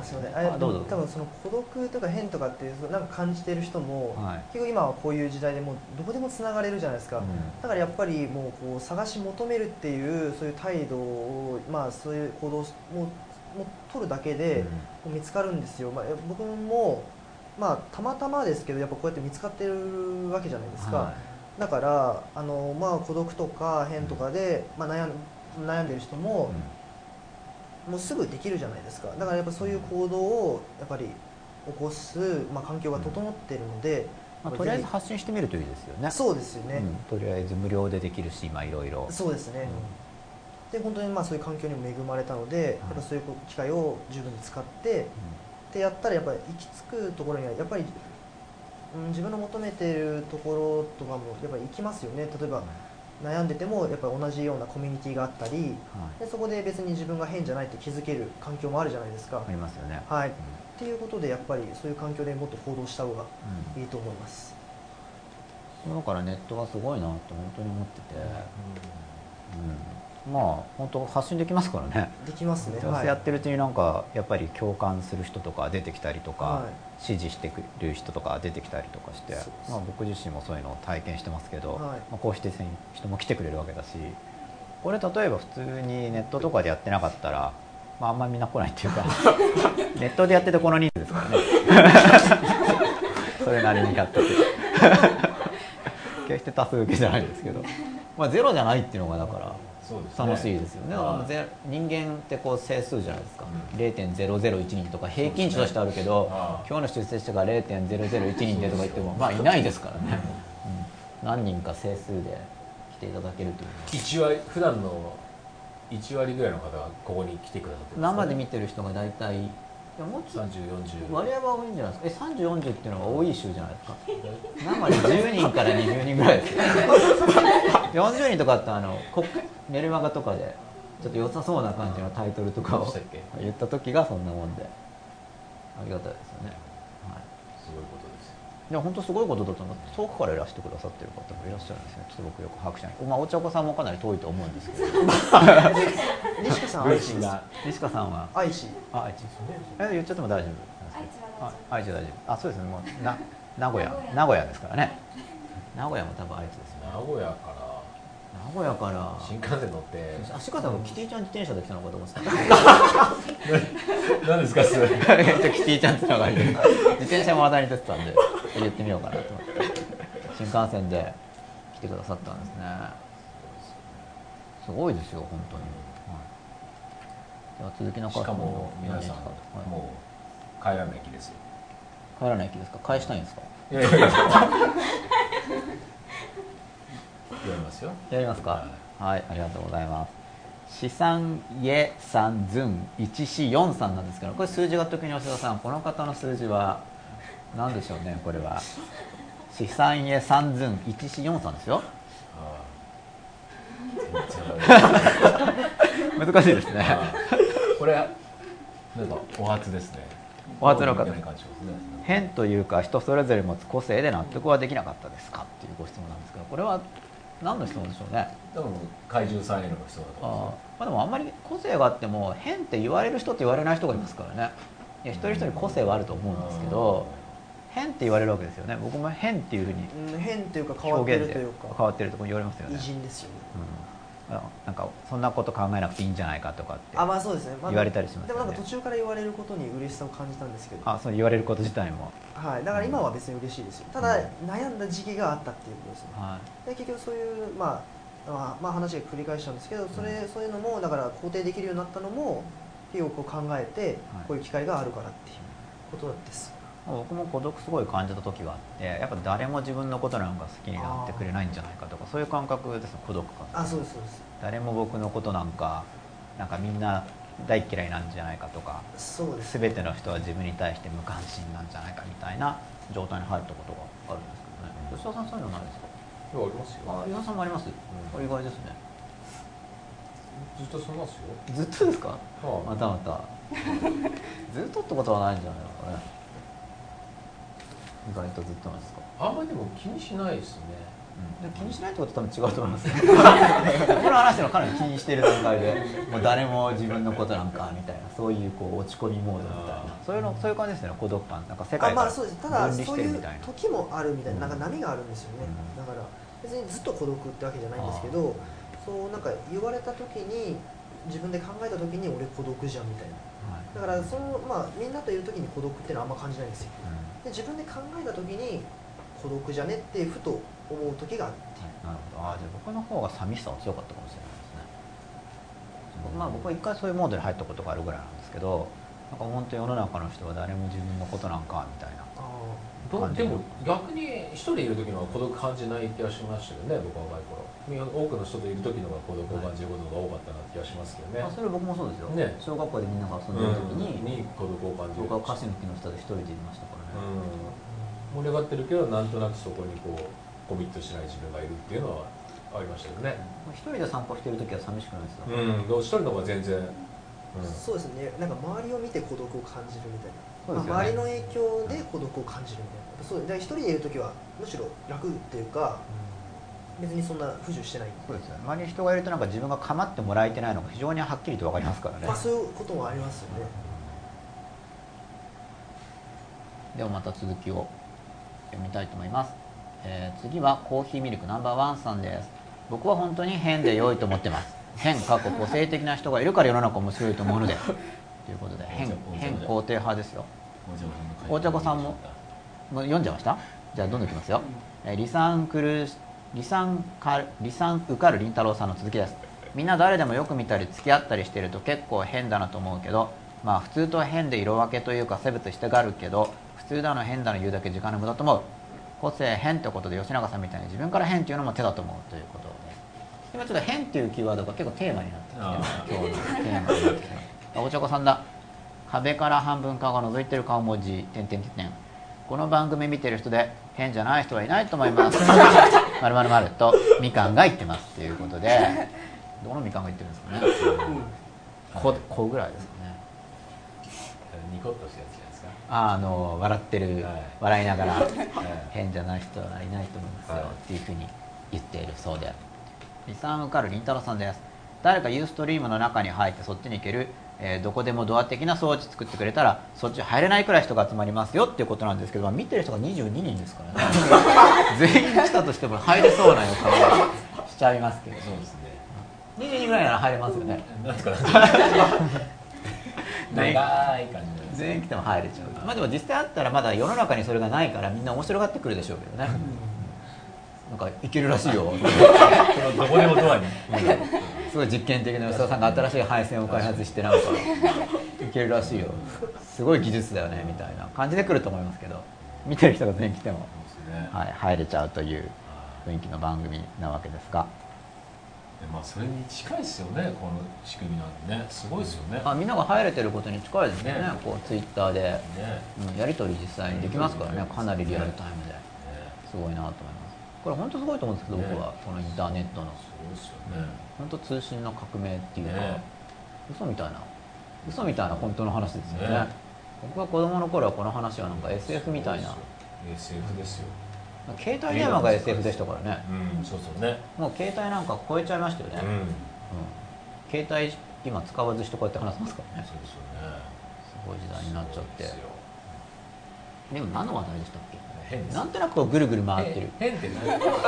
何、レシカさん変って言われますか？私はハーブ育ててたりとかすると私芸術大学に通ってたので、はい、なんか芸術家だからしょうがない的な風に周りの人が、それ芸大じゃない人たち、芸大仲間じゃなくて芸大の人も、まあ、仲間だからしょうがないみたいな感じで育ったので、特にあんまり気にしなかったです、はい、まあいっかみたいなまあいっかみたいな感じで、はい、それいいですよね、うん、許容されるような環境っていうですよね。でも大体多くの人はみんなと同じじゃ嫌だって思ってるわけじゃないですか。あ、そうなんですか。でどこかに絶対ありません、そういう。それはありますね。だからそこってことはどっかに変願望があるわけじゃないですか。変っていう表現かどうかわかんないですけど、要するにその、まあ、よく英語で be different って言いますもんね。そうそう。be 変とか言わないけど。個性を発揮したいわけじゃないですか。はい、不特定多数の中じゃない自分にどっかなりたいっていう。まあそうですよね、変だと思われたいわけですよね、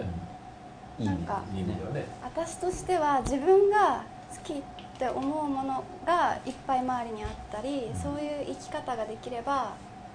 いいかなっていう、うん、なんかそれがそれしかもそれはできればなんか自分だけっていうよりはたくさんそういうことを考える人がいた方がいいなって思います。あ、一人一人が自分の好きなものに、あ、一人一人がっていうか自分がいいっていうふうに思うものが自分一人だと、まあ、変って言われるわけなんですけど、まあ、できればそれを共有した方が、いいねって言ってくれる人、はい、その方がよりいいです。よりいいですよね、はい、僕もその方が僕も好きなものを全部部屋とかで固めてなんか完全にマイワールドオンリーだとやっぱ寂しさがありますよね。そう、寂しいから、そうですそうですそうです。何人かでも多いって言ってくれる人がいるとそんな何千人もいなくても何人かとか10人あればかなり多い感じだと思うんですけどね、うん、なんか それをやっていくにはやっぱりなんか真っ裸とかも大事だなと思って、僕もそうですよ。結局なんか自分の好きなものを本当に出してないと、例えば自分もなんか遠慮して置いてる時に本気でそれいいねっていう人が来ると違うわけですからね、実際は。いや俺は本当はそうじゃないんだよみたいになっちゃう向こうが盛り上がってなっちゃいますよね、自分がそのまま出してないと。そうですね。でもまあ自然とこう自分が好きなものっていうのが周りの人が喜ぶものとだんだんこう変わってくると思いますけどね、うん、その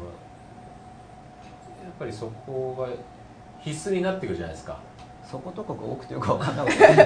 要するにその周りの人が喜ぶかどうかっていう基準が年を重ねれば重ねるほどプライオリティが大きくなってくるじゃないですか。やっぱりもっと10代の頃はもっと自分が好きなものっていうのがこ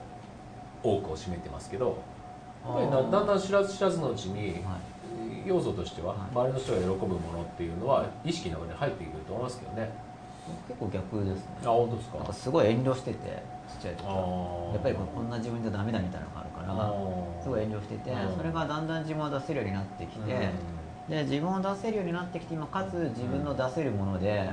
求めてる人がいるようなものは何だろうっていう、そこの出てくる領域と本当自分でやるのだから、自分を出せるようになる中に結局周りの人を喜ばしたいっていう要素が絶対入ってるっていう感じですかね、はい、だか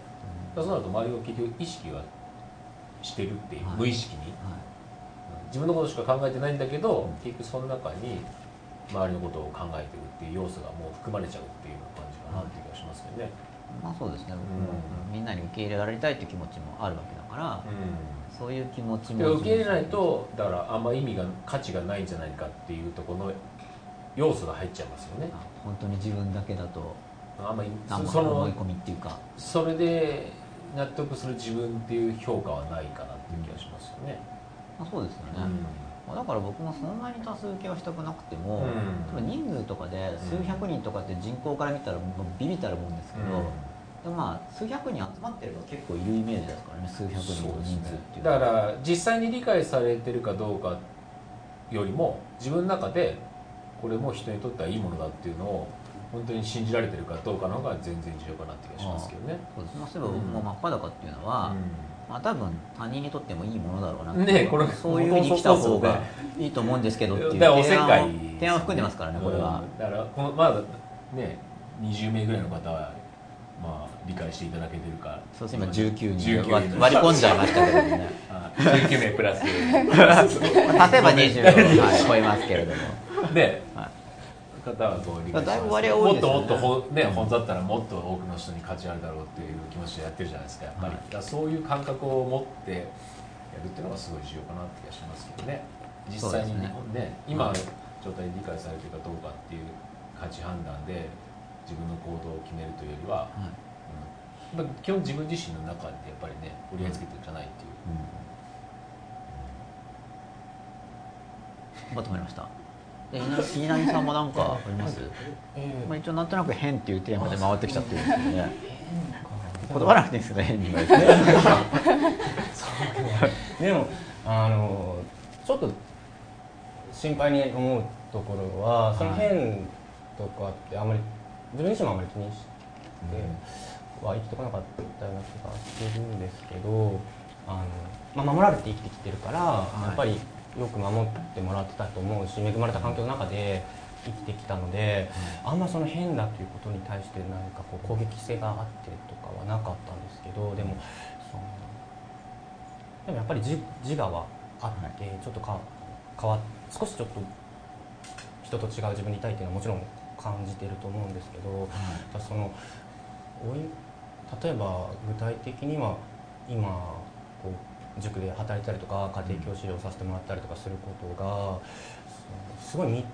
見通しが立った上での偏差ならいいかなっていうか、その若い時っていうか20歳ぐらいの時までは自分の正義感だったりとか、これが正しいと思うっていう気持ちがその自分の偏差みたいなものをすごい肯定してくれてたんだと思って、でも全然今回もない、まあ少しあるのかもしれないですけど、まあ、でもよく頑張ってたなって自分自身も評価してあげられるんですけど、こう30代入ってからはこうそれがどのぐらいこう今の社会性とかもちょっと関連してると思うんですけど、昔みたいにこう封建的でこう決まったルートみたいなものがなかなか見えづらいから。電話鳴ってませんか？大丈夫ですか？うちのじゃない、あれ気のせいかな。はい、大丈夫です。大丈夫です。お電話の、はい、すみません。ちょっとそこは心配だなっていうのをちょっと思ってて、本当にその自分が今これでいいなと思ってる自分の偏差みたいな部分がなんか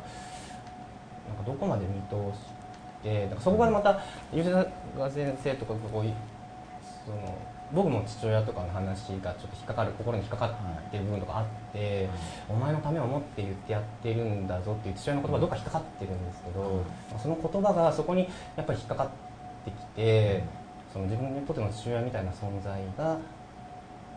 その偏差を肯定してくれるのをなんかどっかでちょっと望んでるような感覚はまだ今だにあるんですよね。だから真っ裸にならなきゃいけない、なりたいなって思いつつも、どっかでその制約を受けてはいみたいな、ちょっとまだそういうちょっと混沌としたところがあるなっていうのはやっぱり感じてますね。どうですか吉田さん？あ、これ吉田さんに振るってパターン。ツイッターでやってるのでやってみたかったんですけど、リアルで聞いてなかったですよね。食べてましたよね。今日は食べてましたよね。分かりにくかったですよね。そうです、分かりにくかったです。分かりにくかったんですか。なるほど。はい、どうぞ。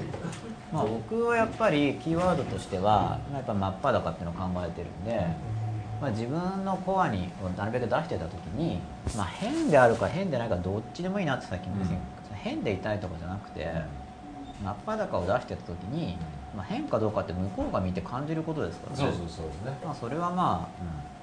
あ、感じてくださいっていうか、いろいろな評価があると思うんで、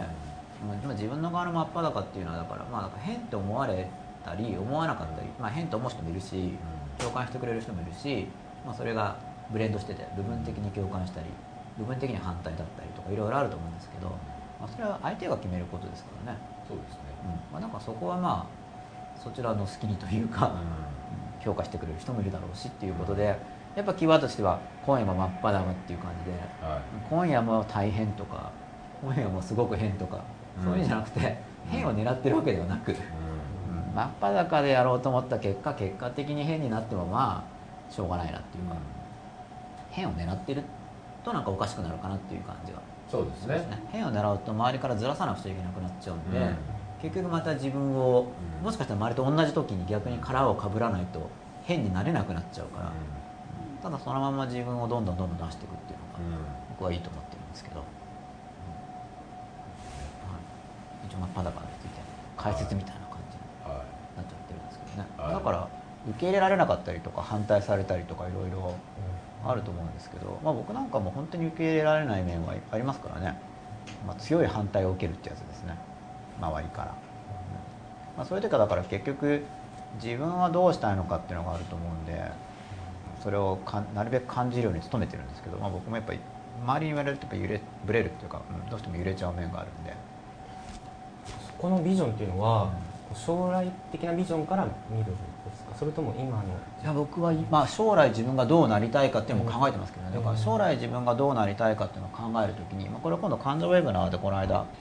言おうと思ってそこまで話進まなかったんですけど、別に全く制約がないときに、まあ、ネタバレになっちゃいますけどね、2でやろうと。全く制約がないときにどうなりたいかという問いを考えるといいんですよ。これ深いんですよ、この問いって。やったことあります？全く制約がないときに何をしたいか。だから、ね、制約を考えちゃうんですよ。全く制約がないって言ってるのに、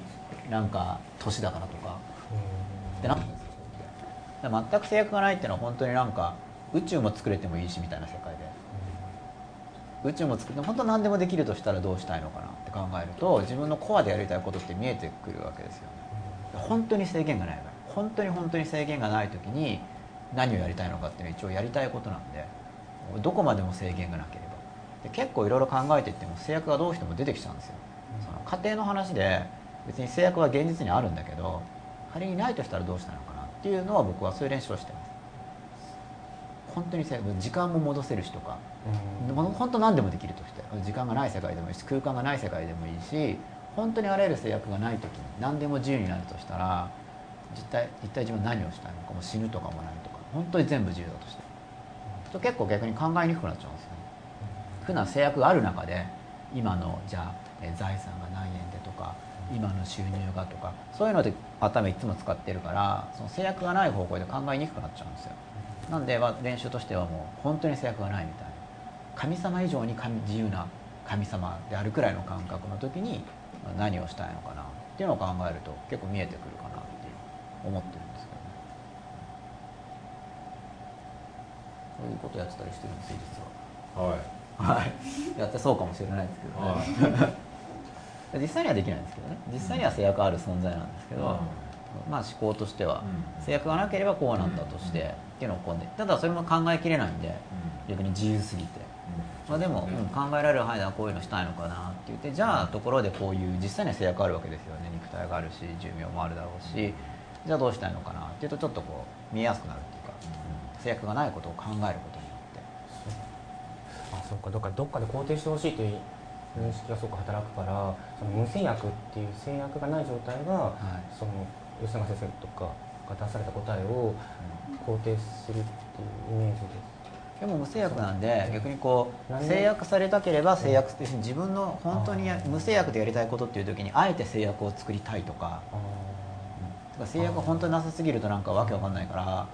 こういう制約、ある程度の制約性が実は欲求があるかなとか、そういうのを探っていくんですよね。本当に制約がないっていう。これなんかどうなのとか、メールで自由について訴えて、ああそうですね、なんかすみません、テーマっていう話があったので、その自由について。南さんでしたね。まあ自由とかと同じ話ですよね、あれね。あ、つながりますね。まあ今のはもう制約がないっていう世界なので、実際にここの普通に普段の会話の中とか、整形倫理とかで出てくるような自由っていう概念とはまた違う自由なんですよ。で、自由にはいくつかの種類があるよねっていう話を、まあ将来真っ裸で扱う予定なんですけれども、本当に完全に制約がない自由っていうのはほとんどの文脈で扱われないんですね。やっぱそれは現実的じゃないじゃないですか。完全に制約がないということで。しかもある種の考え方の人によっては不敬な概念なわけですよ。だって神様以上みたいなことが完全に制約がないっていうのは究極ですからね。でもそういう、それも一種の自由で、なんか自由には何種類もあるんですけど、この自由の濃淡っていうか種類を考えないと思考が混乱しちゃうんですよ。名前が同じなんで、これも自由と呼ばれ、あれも自由と呼ばれ、制約からの解放も自由と呼ばれるし、逆に願いを叶えるっていうのは制約の中に入ってくるんですよ。これわかります？願いを叶えるというのはこうなりたいっていう像があるわけですよね。そこに実はその制約の中に入ってたんですよね。なりたい世界に入るっていうのはむしろ制約をかけてますよね。でも夢が叶うって自由じゃないですか。制約の中に入る自由っていうのもあって、で一方今の自分がこう制約に絡め取られている、そこから解放されるのも自由って呼ばれちゃってて、まあ自由ってなんかいろいろな概念が自由っていうネーミングがついちゃってるから、それで思考がすごく混乱しやすくて。それなのに自由っていいよねとかって語られるから、だからなんでそんな意味が違うように使われてるのに簡単にいいって言うけど、いいってよく語られるんですけど、多分なんかだからまあね、ちょっと海人さんとか気になるタイプってことなんですけど、太くさんやっぱ気になっちゃっていいって言うけど、何がいいって言ってるのかなって。でその意味が複数であっていいっていうことは言葉の響きが気持ちいいのかなとか、いうようなことを考えてたんで、そういうのをもうちょっと詳しく。そうですね。南さんがやっていこうかなと話したかったその自由っていうのは何？はい。今は法律の勉強とかもしてるんですけど、その憲法とかにも自由と基本的人権とか出てきたりとか、自由についても表現の自由だとか思想の自由だとかいっぱい出てくるんですけど、でも自己実現、自己統治とかっていうキーワードみたいなものにその自由の概念がこうそのまあ、なんていうのかな、キーワード上げとけばいいかみたいな、いわゆる受験生っぽい感じで、それだとまあ言葉の意味は分かんないわけですよね。キーワード書いてるだけであれば、だからそこはやっぱり自分は結構そういう時が多かったなっていうふうに反省してて、この番組とか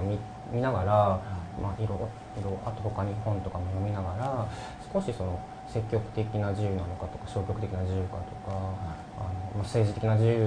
としてとか、人の前に立って自分の言葉で発言していく自由とかっていくつかやっぱり先生がおっしゃったように多分種類があると思うし、ということで、ただそのやっぱり自由であるということを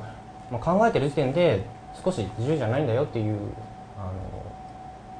自由に対する欲求があるっていう時点で現状が自由じゃないっていうないんだよっていう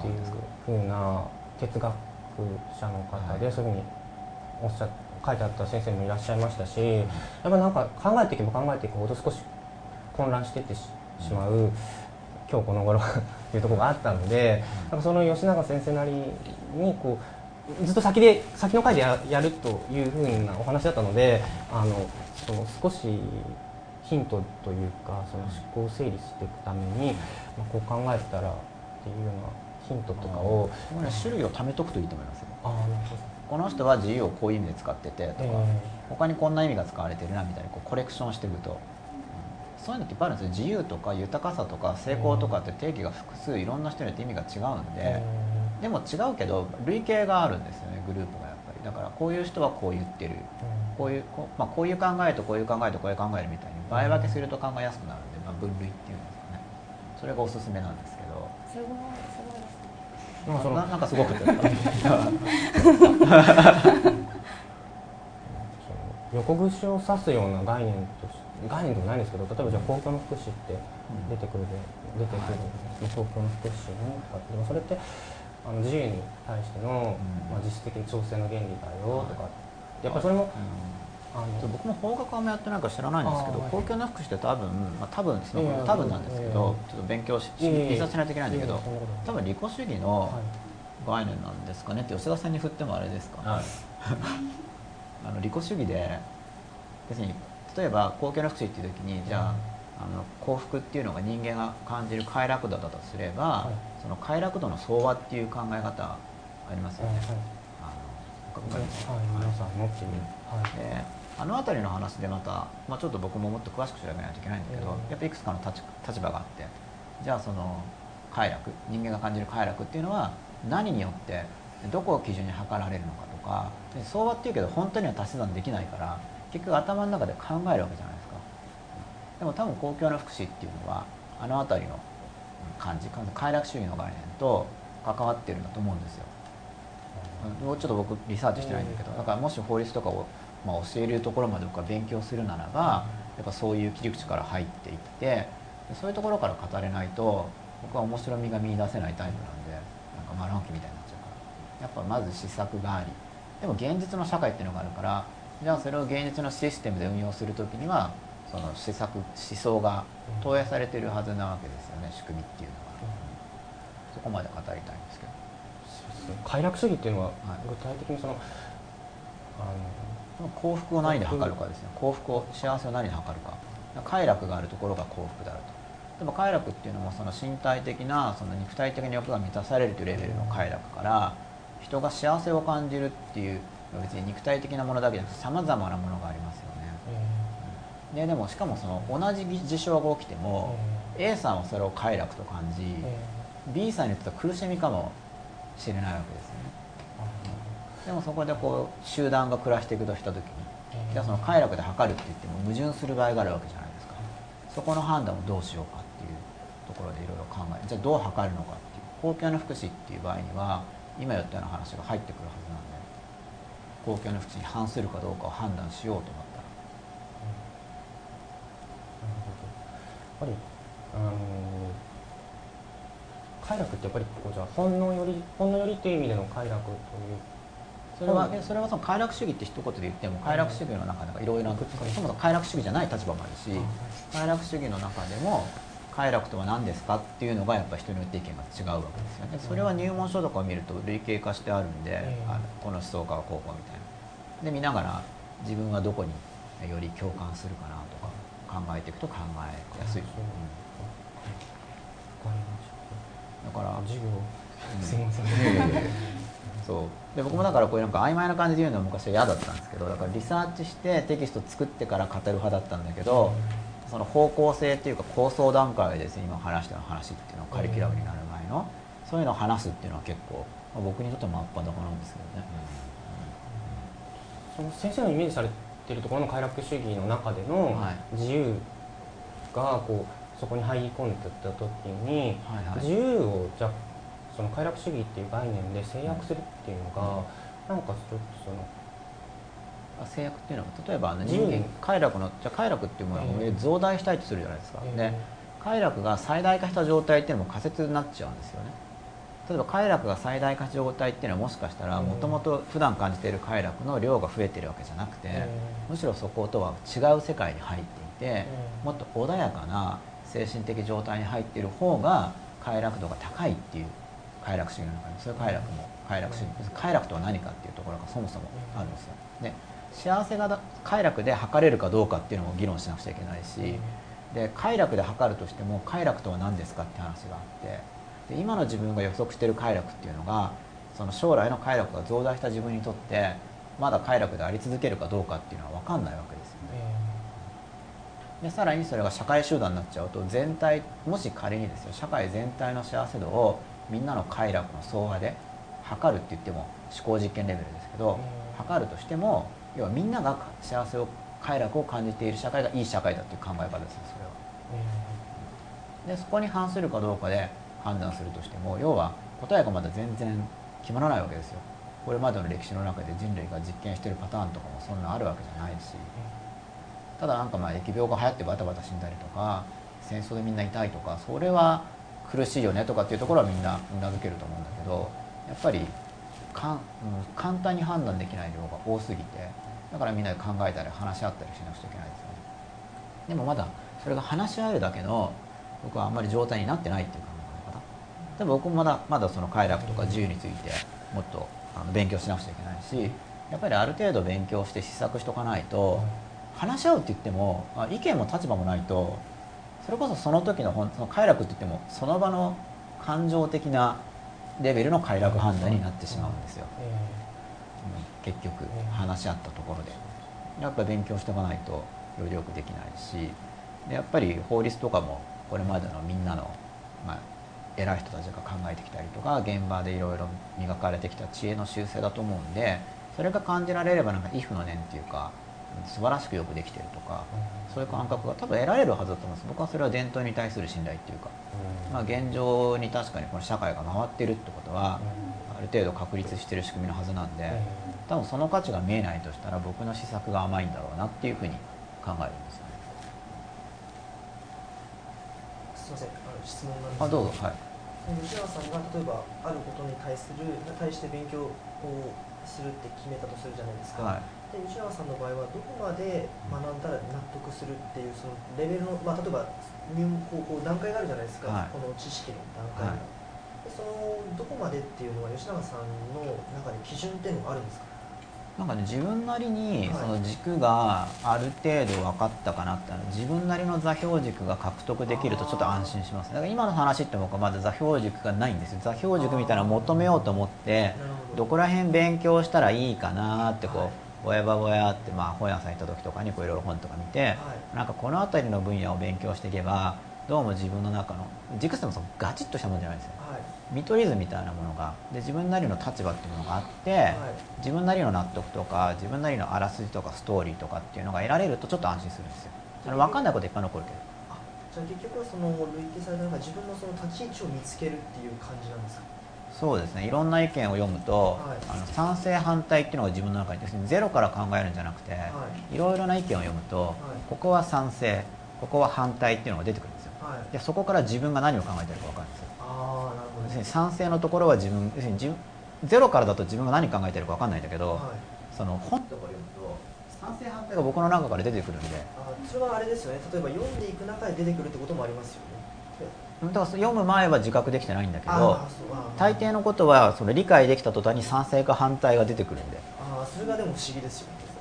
ペンディングじゃなくて理解すると一応そうだなって思う時と、理解とその自分の評価っていうのがほぼ同時に来るんですよ。読んでいく中で自分はこう思ってたのかって出てくるってことがちょっと不思議というか、僕はすごい不思議だと思う。だから早期説とか、早期説って分かります？要は私たちが何か思いついたとしても実は思い出してるに過ぎないっていうような説なんですけど、もともとあるんじゃなかったらなんでそうなるんだろうみたいな、そういうの僕も面白いんですけど、ギリシャの人たちとかそういうのいろいろ議論してて。